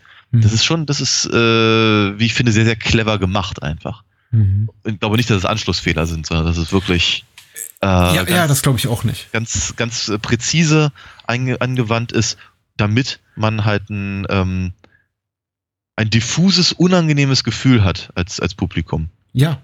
Und ich glaube, das ist eben auch der Grund. Das habe ich mir eben auch bei vielen Momenten in dieser, äh, diesem Essay-Film von Rodney Asher äh, gedacht, dass ich dachte, ich, ich, ich glaube nicht, dass der richtige Ansatz ist, das wegzuanalysieren im Sinne von, ich erkläre mir das jetzt irgendwie mal äh, in dem Sinne, was will der Filmemacher uns damit sagen, sondern es ist genau den Sinn und Zweck hat, den du gerade äh, genannt hast. Man Kubrick will ein, ein Gefühl der, der Desorientierung schaffen und der Unsicherheit und der Irritation, indem er zum Beispiel äh, diese Totale von Jack an der Schreibmaschine zeigt, dann zu einem Closer von Wendy schneidet und in der nächsten Einstellung eben dieser Stuhl, der im Hintergrund plötzlich noch stand, plötzlich einfach verschwunden ist. Das ist kein Anschlussfehler und es ist auch nicht ein, gl- glaube ich, in dem Moment äh, ver verbunden mit der Aussage, ja, der, der Stuhl steht symbolisch für das indianische, für das, für das, für das Erbe der Uramerikaner, der, der, der, der Ja. Ureinwohner Amerikas. Ja. Nein, nein, Kubrick hat sich wahrscheinlich nur gedacht, okay, womit irritiere ich die Zuschauer?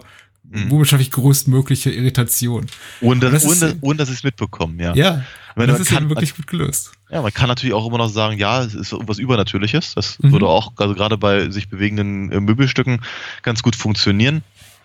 Ähm, und äh, ja, spätestens wenn, wenn, wenn, wenn Jack dann um, aus der, aus der äh, Tiefkühltruhe da rauskommt, Mhm. ähm, hätten wir ja durchaus etwas, was, das hat es auch vorhin schon gesagt, dass, dass man das halt nicht rationalisieren, äh, wegrationalisieren kann, rational erklären kann.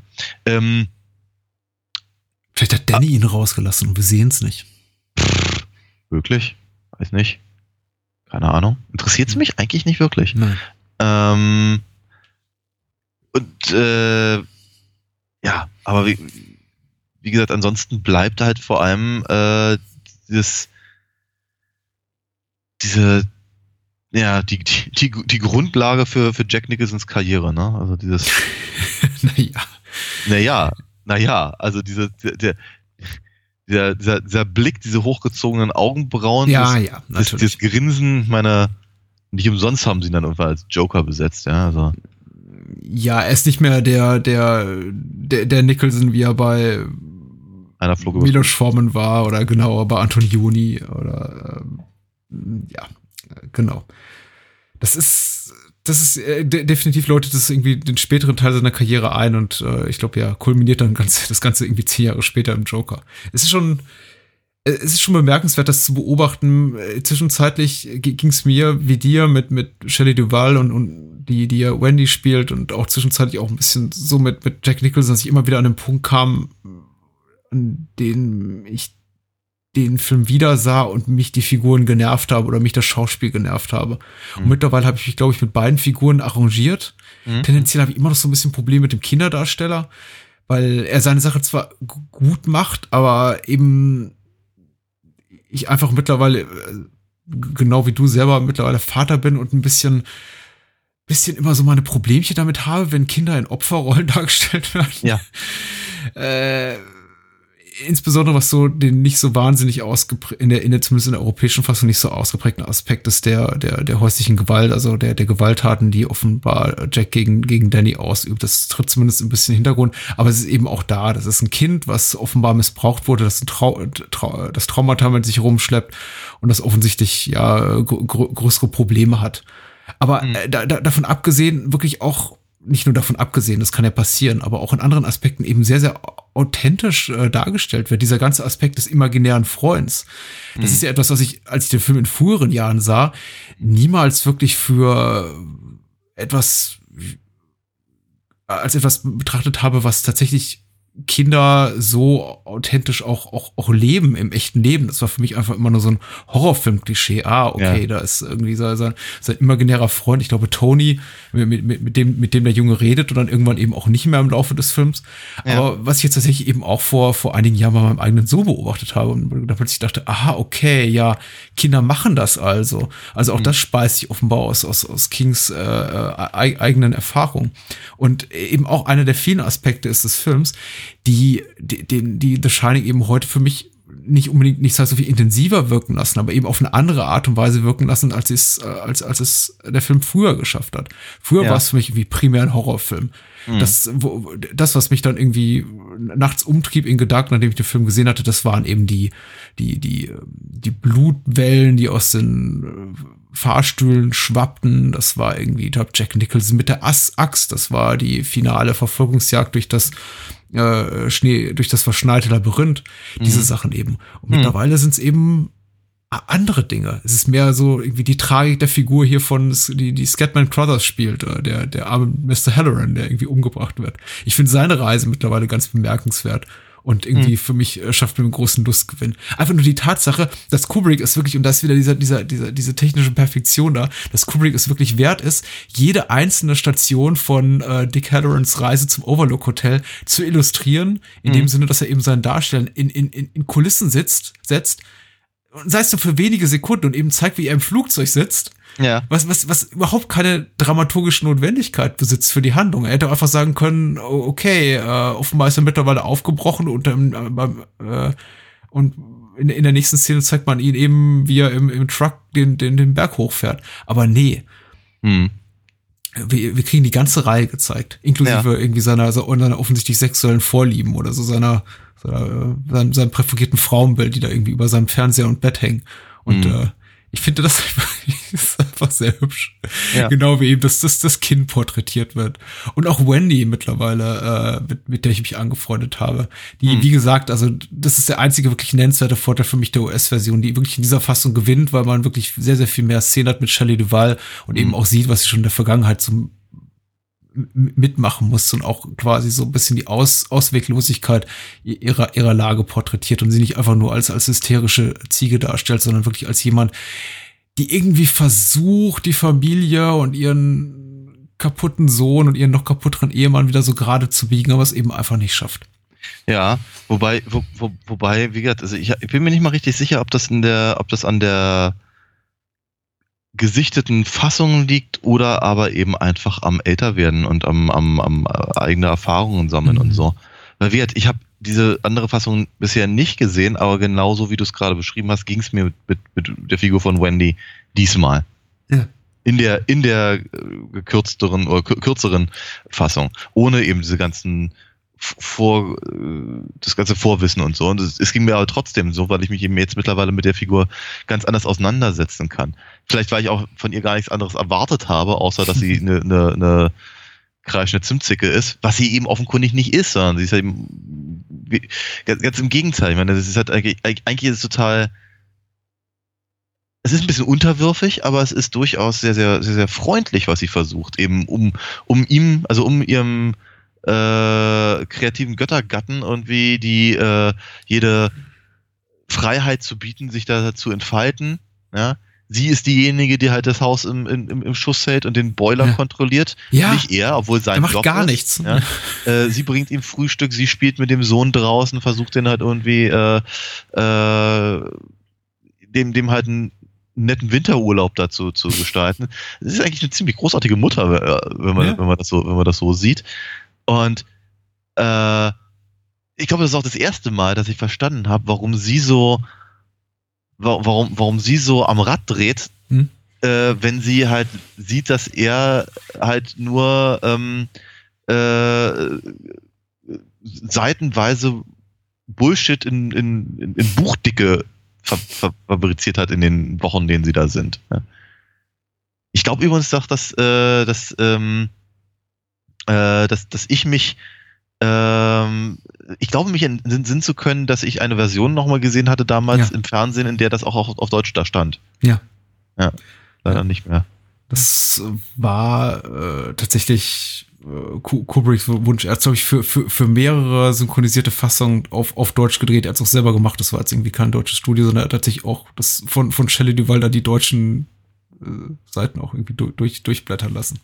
Er, er ja. war ja sowieso, ich meine, Kubrick war sowieso relativ, also grenzwertig fanatisch, was einfach auch so die, die, die, die, die, die Art und Weise betraf, wie sein Film auch nicht nur in den USA, sondern eben auch äh, in, Euro, in Europa, im asiatischen Raum so gezeigt wird und immer großes Augenmerk drauf gelegt hat. Ich meine, einfach, einfach nur die Tatsache, dass er gesagt hat, das amerikanische Publikum will eine andere Schnittfassung sehen als die für den europäischen Markt, was er dann später so ein bisschen äh, weg wegargumentiert hat mit, ja, das europäische Publikum ist, ist, ist kultivierter, die brauchen nicht so viel Background zu den Geschichten, die kapieren das auch so.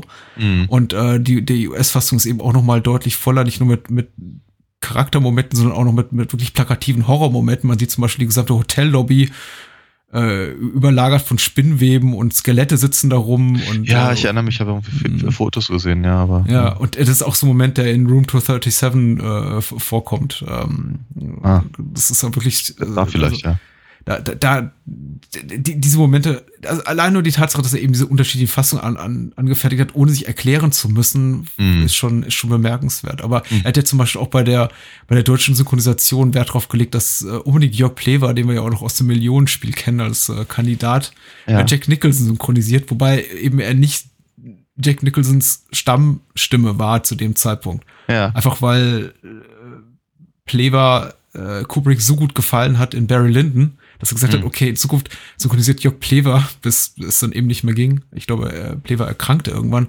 Äh, alle, alle seine Hauptfiguren. Und so haben wir eben sowohl Barry Lyndon als auch ähm, Alex in, in Clockwork Orange als auch Jack Nichols in The Shining, die alle vom selben Synchronsprecher gesprochen haben. also, Kubrick war da schon hinterher. Ja, ist echt schade, dass das dass, dass dann, ja, aus äh, finanziellen Gründen offenkundig so nicht mehr zu haben ist, weil in der in der Video, äh, in der DVD-Fassung, die ich jetzt gesehen ja. habe, steht da eben auch äh, All Work and No Play. Ne? Ja. Was du heute kannst besorgen, das verschiebe nicht auf morgen. morgen ja, genau. ja. Ach ja. Das ist, äh, das ist das ist, ich, ich finde solche Momente eben auch schade. Und das ist, man hat selten gesehen in Filmen der, der 60er, 70er, 80er Jahre, aber es kam eben vor. Und ich glaube, die einzigen, die das heute wirklich noch machen, einfach weil auch die, weil auch das notwendige Budget dahinter steckt, ist wirklich Disney mit seinen Animationsfilmen, dass sie eben auch Richtig, ja. äh, auf die Landessprache individualisierte Vorspänne haben und irgendwie Zwischentitel und sowas. Mhm. Ähm, tatsächlich sehr schön. Ja, ansonsten, boah, man könnte über The Shining, denke ich mal, drei bis fünf bis zehn Stunden reden. Ja. Äh, ich kann's oder möchte es nicht wirklich, weil ich glaube auch vieles schon gesagt wurde, aber äh, was mich jetzt eben auch nochmal beeindruckt hat, ist tatsächlich die, die, die von uns schon angesprochene technische Perfektion, dass wir eben so vieles in dem Film sehen, was man zwar aus anderen Filmen kennt, Mhm. Äh, so oder so ähnlich. Äh, ich musste gerade an diese, diese äh, Eye of God äh, hier äh, Szene denken, in der Jack Nicholson eben von oben auf dieses, auf diesen, auf dieses Modell des Oh ja. äh, Oh, schön, Labyrinths ja. drauf guckt, Mhm. was eben wunderbar gelöst ist mit so einer, mit so einer Matte Painting äh, und tatsächlich einem auf eine Kombination irgendwie aus dem Matte Painting und tatsächlich eine Aufnahme ist. Aber was man eben auch so oder so ähnlich in anderen Filmen gesehen hat, aber in dieser Perfektion, Mhm. es, es ist so gut gemacht, dass man tatsächlich, äh, dass ich glaube ich tatsächlich den Film dreimal sehen musste, um diesem Trick irgendwie auf die Schliche zu kommen. Ich dachte, wie haben die das gemacht zum Teufel? Haben die da wirklich irgendwie einen, einen Helikopter oder eine Kamera in die, die Stratosphäre geschossen und den Film irgendwie aus, irgendwie da aus, aus, aus 10 Kilometer Höhe rangezoomt? Äh, wie, wie, wie, wie ging das? Und ähm, ja, hat Mhm. gedauert. Aber mittlerweile, mittlerweile ist alles mit Computertricktechnik Tricktechnik machbar. Aber 1980 war das schon ein Ding. Ja. Ja. Ja, auf jeden Fall. Also dafür, dafür ist der, dafür ist er wirklich, wirklich brillant. Aber die, die schauspielerischen Leistungen, die, das ganze Setdesign, die, äh, auch durchaus die gruseligen oder oder oder die Szenen, die halt, also die Visionen darstellen oder so, die sind ja, die, die, die sind alle, alle wirklich ganz, ganz hervorragend. Also die, ich sage ja, die, äh, die Geschichte halt in äh, Zimmer 237, die finde ich heute noch unangenehm Mhm. vielleicht nicht mehr so sehr wie das erste Mal, dass ich das gesehen habe, aber das ist schon, das ist schon, das ist schon alles in allem ein bisschen eklig. Alles, also viel, viel, viel Sachen, die, die Lynch dann später auch gerne gemacht hat und sowas. Ich glaube, so, äh, vielleicht kommt daher auch meine, meine persönliche Lesart, in der ähm, ich ihm sage, das sind halt im Prinzip äh, visuelle Manifestierungen von psychischen ähm, Umständen. Und dann muss ich die auch gar nicht weiter be begründen und irgendwie über dahingeraffte äh, Ureinwohner nachdenken oder so. Ähm, reicht mir eigentlich völlig, mich mit den Figuren zu beschäftigen, die ich da sehe. Ähm, und dennoch bleibt natürlich zum einen, äh, also, äh, ja, Werk, Werkgetreue ist mir eigentlich auch an der Stelle völlig wurscht. Also ich einfach denke, das ist, das ist, das, das, das war nie ein Anspruch. Das kann verstehen, dass, dass Stephen King das als Anspruch nimmt an die Sachen, die von ihm verfilmt werden. Also das würde ich vermutlich auch sagen. Also Mhm. wenn einer, wenn einer meine Geschichte nehmen würde und daraus, weiß ich nicht, keine Ahnung, äh, irgendwie ein Stück von der Augsburger Puppenkiste machen würde oder sowas, dann würde ich vermutlich auch so mein Problem damit haben. Ähm, aber Kubrick hat einfach nur einen Stoff gesucht, der halt das, das, ähm, die, ihm die Möglichkeiten geboten hat, um das zu Ja. machen, was er halt machen will. Und Ja. halt beim, beim, beim Filmemacher dieses Formats, äh, ja, darf man sich da halt einfach auch nicht wundern, finde ich jetzt. Und ich meine, man kann, man kann natürlich auch King nicht böse sein, denn es ist ein sehr persönlich gefärbtes Buch, wie es viele King-Bücher waren, gerade in seiner an- anfänglichen Schaffensphase. Da steckt eben viel von ihm drin. Das ist tatsächlich so da, der erste große Roman, den er als hauptberuflicher Schriftsteller auch geschrieben hat. Alles zuvor hatte er quasi so neben seiner tatsächlich Haupt, Haupttätigkeit als Lehrer nebenbei produziert. Und hier war er wirklich so angekommen. Er hat endlich Kohle kassiert von einem großen Verlag, der gesagt hat, du darfst jetzt schreiben, mach dein Buch so lange wie du willst. Und er hat sofort irgendwie sein, irgendwie sein, sein, bis dato, äh, bevor dann irgendwie zwei, drei Jahre später, also einige Jahre später, ich glaube 85 oder so, S kam, wie gesagt, sein und, und The Stand kam irgendwie auch erst Anfang der 80er, aber bis dato so sein Magnum Opus geschrieben, das war eben The Shining. Und dann kommt dieser dieser britische Einwanderer und, und macht ihm sein irgendwie sein tolles Werk kaputt. Äh, und ich glaube ehrlich gesagt, ich kann es King heute nicht mehr so ganz abnehmen, dass er immer noch wirklich einen Hass hat auf den Film. Ich glaube, mittlerweile ist es äh, wahrscheinlich weitgehend verglommen, dieser Hass. Und der ist Mhm. einfach, er kann jetzt einfach seinen Standpunkt nicht mehr, nicht mehr ändern, weil er zu oft gesagt hat in Interviews, er findet den Film furchtbar. Hm. Ähm, aber beide Sachen für sich genommen sind tatsächlich sehr gut. Wobei ich glaube schon, dass äh, The Shining, der Film, The Shining, der Roman, ein bisschen über, nicht überdauert, aber qualitativ überlebt hat. Hm. Äh, ein bisschen, ein bisschen in den Hintergrund treten lässt. Denn, äh, also ich habe The Shining relativ spät gelesen, irgendwann in den 90ern, bestimmt irgendwie, da war das bestimmt schon mal ein 15. King-Roman oder so. Und er ist nicht toll geschrieben. ich finde die Geschichte sehr gut, sehr anders, äh, psychologisch äh, durchaus vielleicht sogar noch ein bisschen interessanter als The Shining, der Film, aber sprachlich einfach noch nicht King so wirklich ganz auf der Höhe, auf der er dann später, ein paar Jahre später war mit S oder so. Mhm, Ähm, mhm. ich habe ich hab in, einem, ich hab in, einem, in, in, einer, in einer Kritik gelesen, etwas, glaube ich, sehr, sehr, sehr treffendes, äh, äh, there, there was never an adverb uh, Stephen King didn't like.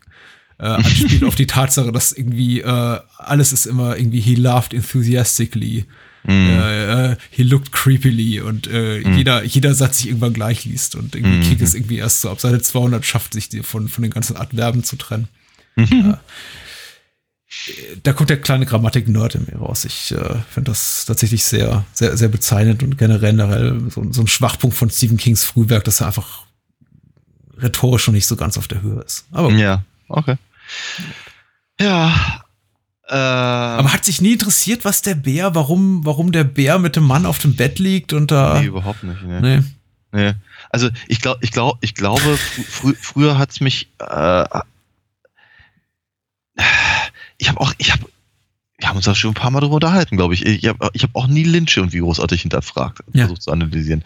Das tue, tue ich eigentlich normalerweise nicht, einfach deswegen, weil ich es auf mich wirken lassen möchte. Das reicht mir normalerweise. Ähm, aber ich glaube, dass ich das gesehen habe, damals zumindest äh, als äh, ja, also wenn, wenn, wenn, da- wenn das eben Geister im, im Hotel sind, dann ist es halt ein, eine Manifestierung von den Dingen, die halt da früher abgelaufen sind. Ja. So. Oder das, was sich in der Familie abgespielt hat. So, Ja, so eine Interpretation, die ich auch irgendwann mal gelesen habe, glaube ich. Einfach der, die, die, die den, die den äh, sexuellen Missbrauch, der mutmaßlich, den mutmaßlich Danny erleiden musste, unter Jack äh, Ja. illustrieren soll. Und da gibt's dann irgendwie auch so ein paar Querbezüge im Film. Äh, einer von den Glücksbärchis, von den Care Bears hängt irgendwie an, an, an Dannys Kinderzimmertür und der fehlt dann irgendwie nee, später. das, das, war, und ja, das ist aber einer von den sieben Zwergen, aber na gut. äh, ja, der, der, nee, der, der, genau, der sieben, äh, genau, der, der, der Zwerg fehlt, der Care Bear bleibt. Und äh, irgendjemand hat sich auch die Mühe gemacht, rein zu zoomen in die Szene, in der äh, Jack in der Lobby wartet und Playgirl Magazine liest und eine der Titelstories ist irgendwie äh, äh, oder so? Inzest, warum wir Ja. gerne mit unseren Kindern schlafen würden und sowas. Ja, also okay. äh, da gibt's so irgendwie mehrere, me- mehrere Momente in dem Film, die zeigen, ja, Hm. äh, Jack ist irgendwie nicht ganz so offenbar äh, sexuell erfüllt in der Beziehung, die mit Wendy lebt. Ach, was für eine Überraschung. ja. Ähm, und damit kann man sich das irgendwie dann her herbei erklären. Ich weiß aber auch nicht, ob man es muss. Tatsächlich hat es mir auch immer genügt, diese Momente einfach Ja. nur auf einer, auf einer rein kinetisch Bauchgefühl treffenden Ebene irgendwie zu genießen, im Sinne von, wow, ist das unangenehm. Ja, Ja. Zu, zum, zumal, zumal, ähm,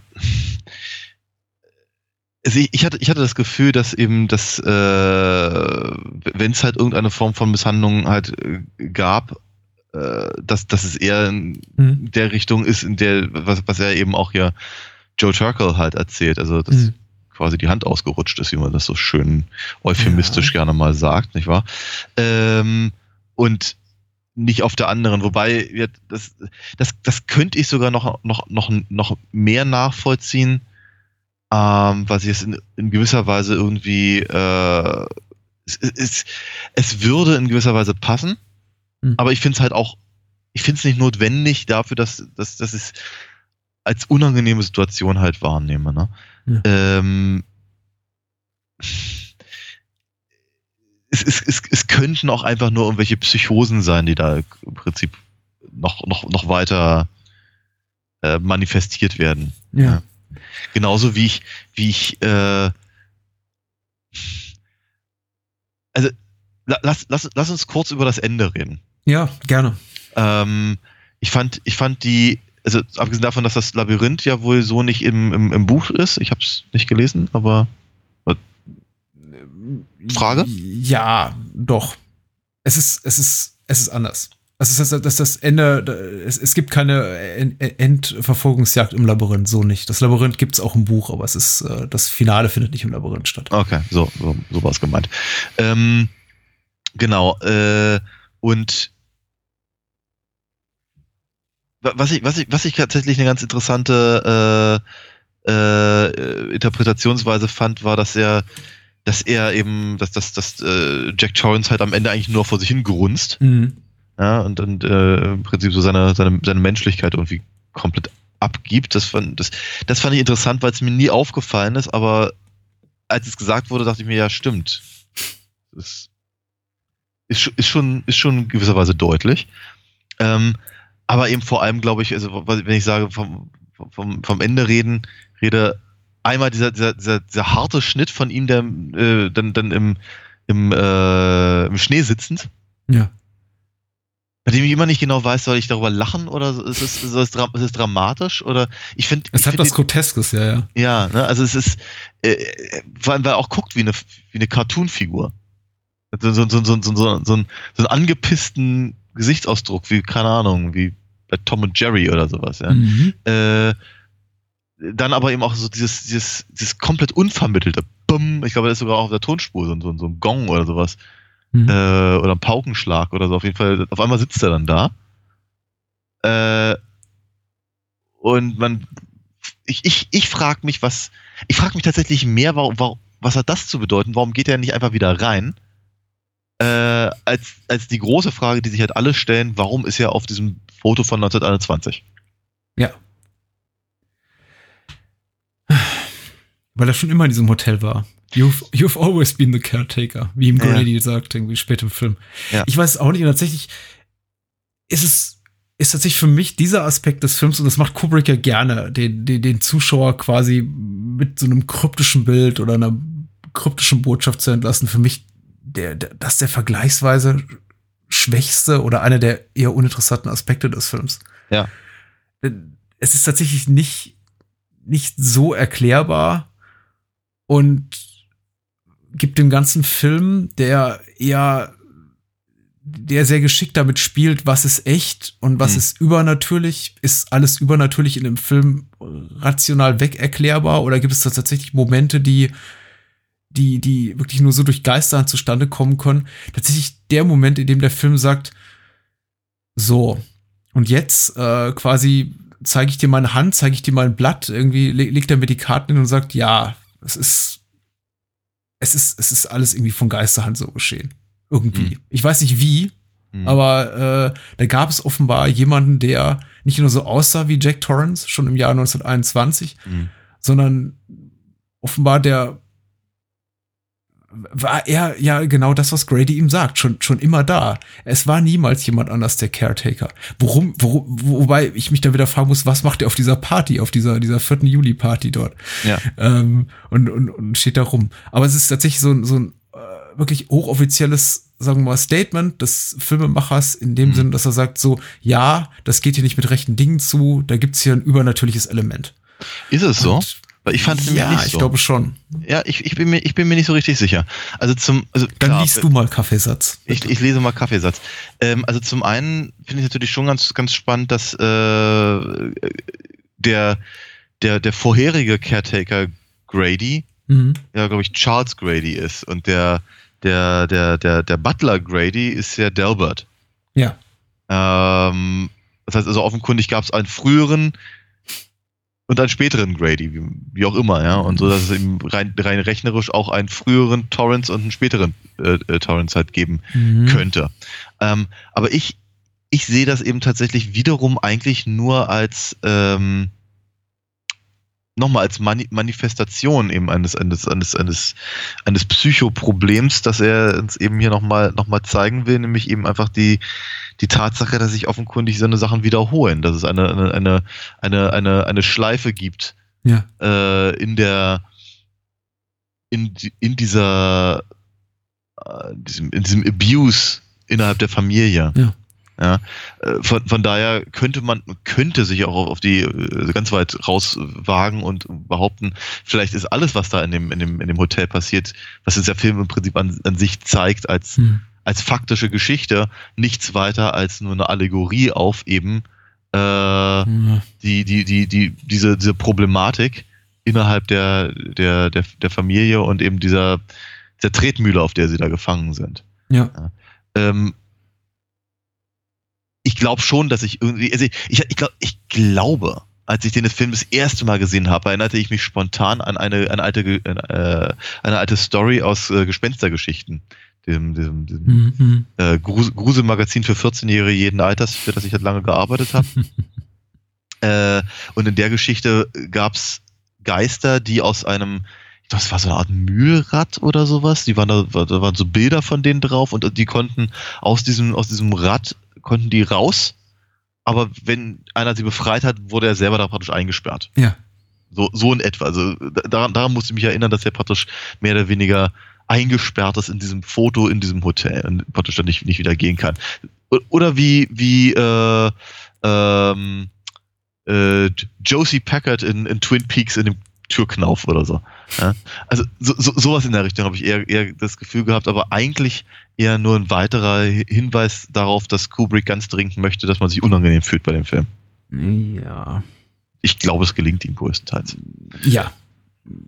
Aber wie gesagt, so mit dem Ende habe ich meine Probleme. Ich finde es auch bezeichnend, dass es einer der Aspekte ist, die die, Room 237 ausspart, weil ich glaube, selbst den, den allergrößten The Shining Analysten und Verschwörungstheoretikern und, und Ultra-Nerds ist das vielleicht auch irgendwie ein Aspekt, der nicht interessant zu sein scheint oder irgendwie nicht wirklich erklärbar ist, interpretierbar. Denn Ja.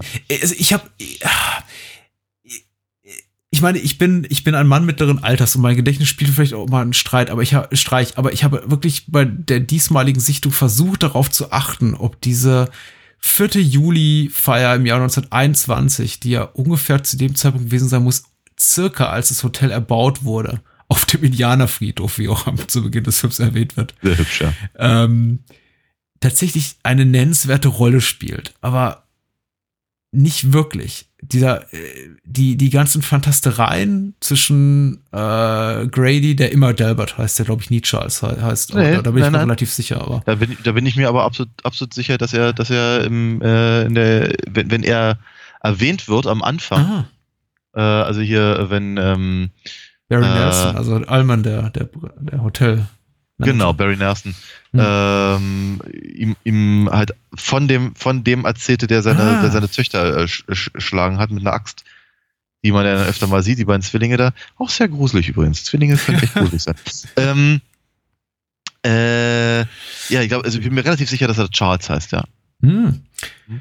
Äh, aber, aber dieses Datum spielt keine Rolle. Es spielt in dem. Sinne schon eine Rolle, dass es halt dieser, äh, diese fantastische Umgebung darstellt, in der sich dann halt ab Jack irgendwann bewegt, mit, mit Lloyd, dem Barkeeper, dem er seine Seele für ein Glas Bier, haha, Zwinker, Zwinker, verkaufen würde. Ja. Das ist schon, äh, offensichtlich befindet er sich nicht im Jahre 1980 bei einer Party, sondern tatsächlich äh, auf einer Party, die, die eben was die Kostüme betrifft und das ganze Dekor offenbar angesiedelt ist, irgendwie zu Beginn der 20er Jahre. Aber diese, diese, d- der Ursprung dieser Idee, das Ganze eben in diesem Zeitraum anzusiedeln, zu dieser Zeit anzusiedeln, ist mir nicht Nein. schlüssig im Nein. Kontext dessen, was uns da gegeben wird. Ja. Äh, und da hilft auch kein äh, Bild an der Wand oder irgendwie Nein. Es ist aber auch, weiter. Es ist aber auch deswegen nicht schlüssig, weil natürlich einfach die, äh, äh, die, die, die Agenda der Geister, wenn es denn welche sind, Mhm.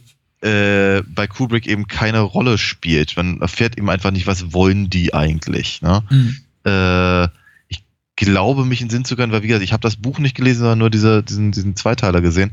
Ich glaube, die wollen irgendwas von, von, von Danny, weil sie, weil sie irgendwie das, die, die, diese Shining-Fähigkeit irgendwie Ja. nutzen wollen Mhm. für irgendwas.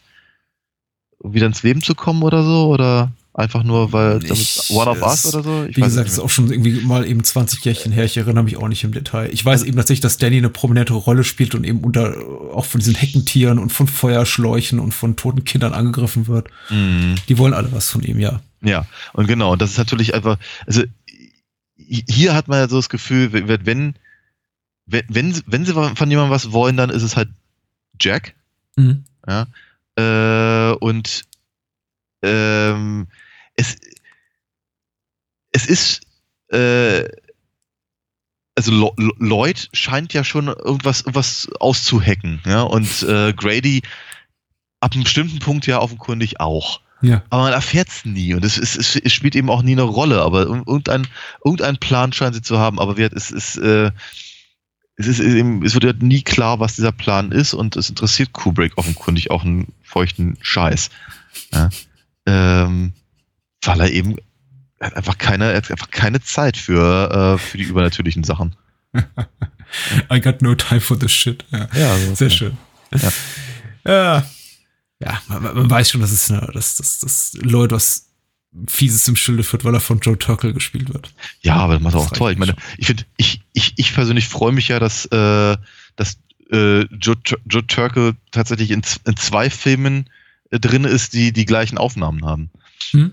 Ne? Also so, sowohl in Blade Runner als eben auch in The Shining. Ja. Mit Der, Äh, Ja, aber nur in der alten Kinofassung, ne?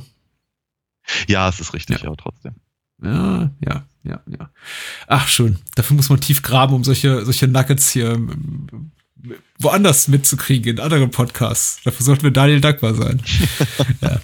Nee, ich hab's, äh, ich finde, ich finde das auch sehr schön, was wir da am Ende vom Blade Runner sehen. Ich vermisse es manchmal noch so ein bisschen. Mhm. Ähm, uh, ich glaube, The Shining ist nicht ausdiskutiert, aber äh, pff, ich, ich glaube, so die Punkte, die ich wirklich loswerden wollte, die bin ich losgeworden. Ja. Wie geht's dir? Ah, ich, ich, ich muss auch schon langsam anfangen, ein bisschen zu graben, was, was, was mir, also ich, glaub, ich glaube auch alles, was so oberflächlich äh, mir durch den Kopf gegangen ist, auch beim Gucken, äh, habe ich angebracht. Ich, habe schon das Gefühl, dass man noch ein bisschen was über, über, über Zimmer 237 sagen kann. Ja. Über Hm. wiederum die Manifestation da, die, die, die, die geile Schnecke, die dann irgendwann die, die äh, hässliche Wasserleiche wird. Äh, und die sehr unangenehme Frage, was eigentlich, was, was, was Danny da eigentlich gesehen hat. Ja. Ist ja auch nicht wieder aufgegriffen wird. Das ist das der interessantere Aspekt, weil das, was mit Jack dort geschieht, ist aber relativ einfach zu erklären. Ich meine, das ist einfach nur Teil des perfiden Masterplans, den die Geister im Hotel offenbar haben, irgendwie, um, um, um Jack in den Wahnsinn zu treiben.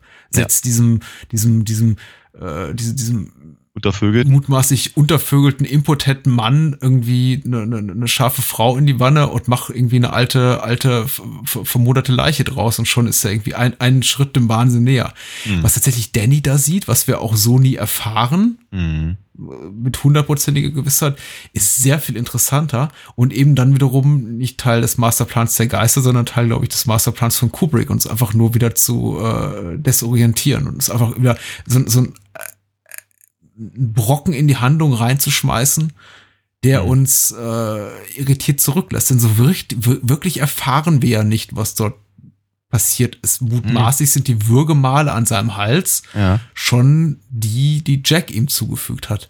Ja. Aber wissen wir es so mit absoluter Gewissheit? Nein, überhaupt nicht. Ne? Ja. Er, er hat, also ich glaube, Danny erzählt nur irgendwas von einer Hexe, wenn ich mich nicht irre. Hm? Was ja, Ja. wieder passen würde, ne? Also das würde ja wieder der gleiche Geist sein.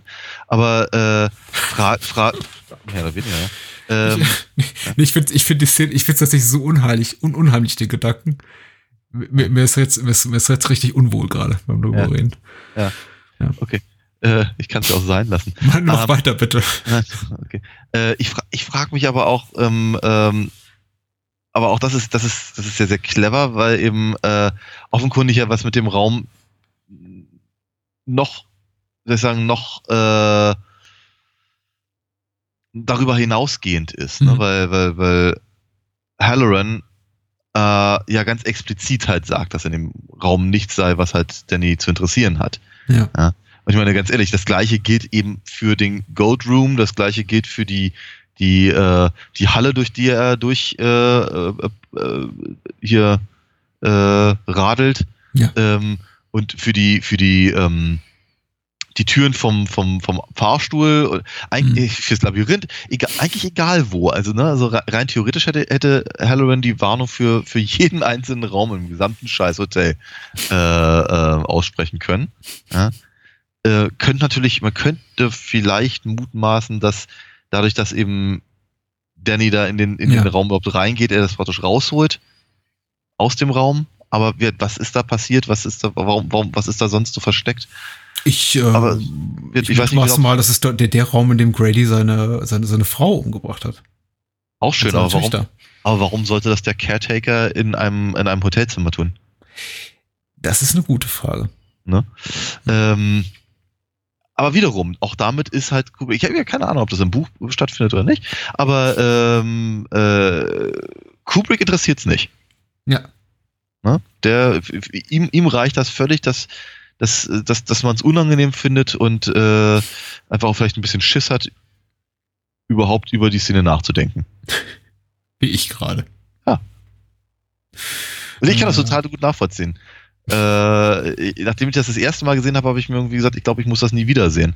Diesem, diesem, dies- diesmal habe ich hingeguckt, dachte mir, ja, na gut, okay, haben sie halt eine alte Frau genommen und ihr da halt ein bisschen ein paar Flecken. Und die, Ne, ich, ich, ich finde die Szene mit, mit Jack Nicholson im äh, Raum 237 nicht besonders äh, furchterregend mehr. Ich finde eher, dass ich die Tatsache, dass wir nicht wissen, was mit Danny dort geschieht und seine Beziehung zu dem Raum eher, e- eher schwierig, weil er eben ein junges Kind ist und ich grundsätzlich dort irgendwie, glaube ich, Ja. einfach sensibler bin, mich, man, Ja. man mich da irgendwie mittlerweile leichter erwischt und einfach auch die Unsicherheit darüber im Verlauf des gesamten Films, was wirklich mit Danny in diesem Hotel passiert und was auch schon früher unter der Hand von Jack Nicholsons Figur äh, mit, mit, mit Danny geschah, ist einfach für mich mit, mittlerweile einfach wesentlich belastender und schafft eine völlig andere Art von, von Horror, weit weg Ja. von dem plakativen Horror, den ich, den ich von dem offensichtlichen Horror, den ich früher empfand bei, beim, beim Hm. Gucken des Films. Das ist mittlerweile eben was sehr viel eher so einem wirklich unangenehmen Gefühl gewichen. Und Hm. Mhm. äh, das, deswegen macht es mir auch,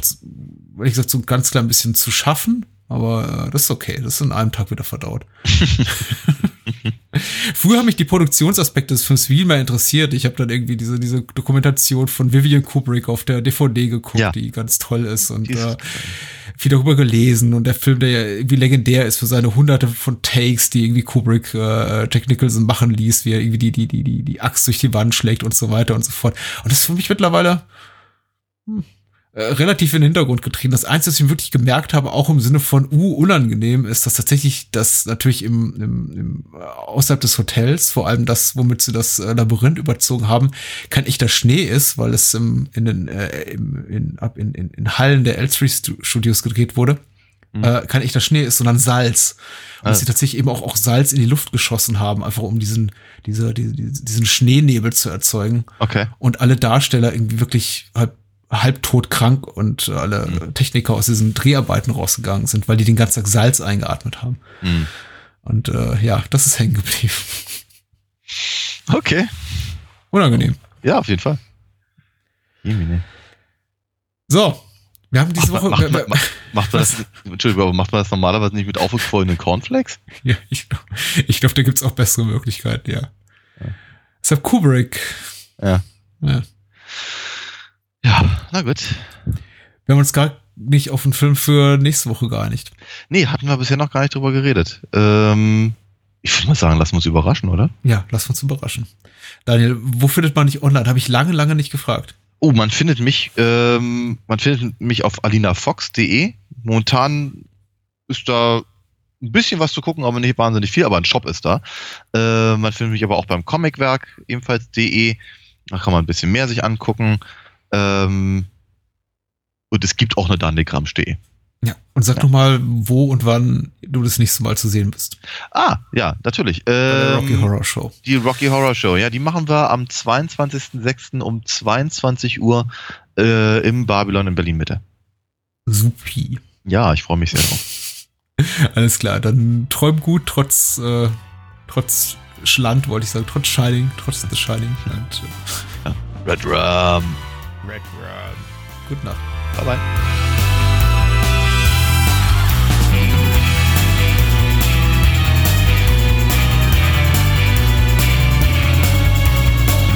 Das war Bahnhofskino. Wollt ihr mehr von uns lesen oder hören? Natürlich sind wir auch bei Twitter und Facebook vertreten. Schickt eure Filmwünsche oder Feedback an patrick.bahnhofskino.com. Und unter alinafox.de findet ihr alles zu den Comics und Hörspielen rund um Daniels Meisterliebin. Vielen Dank fürs Zuhören und adios.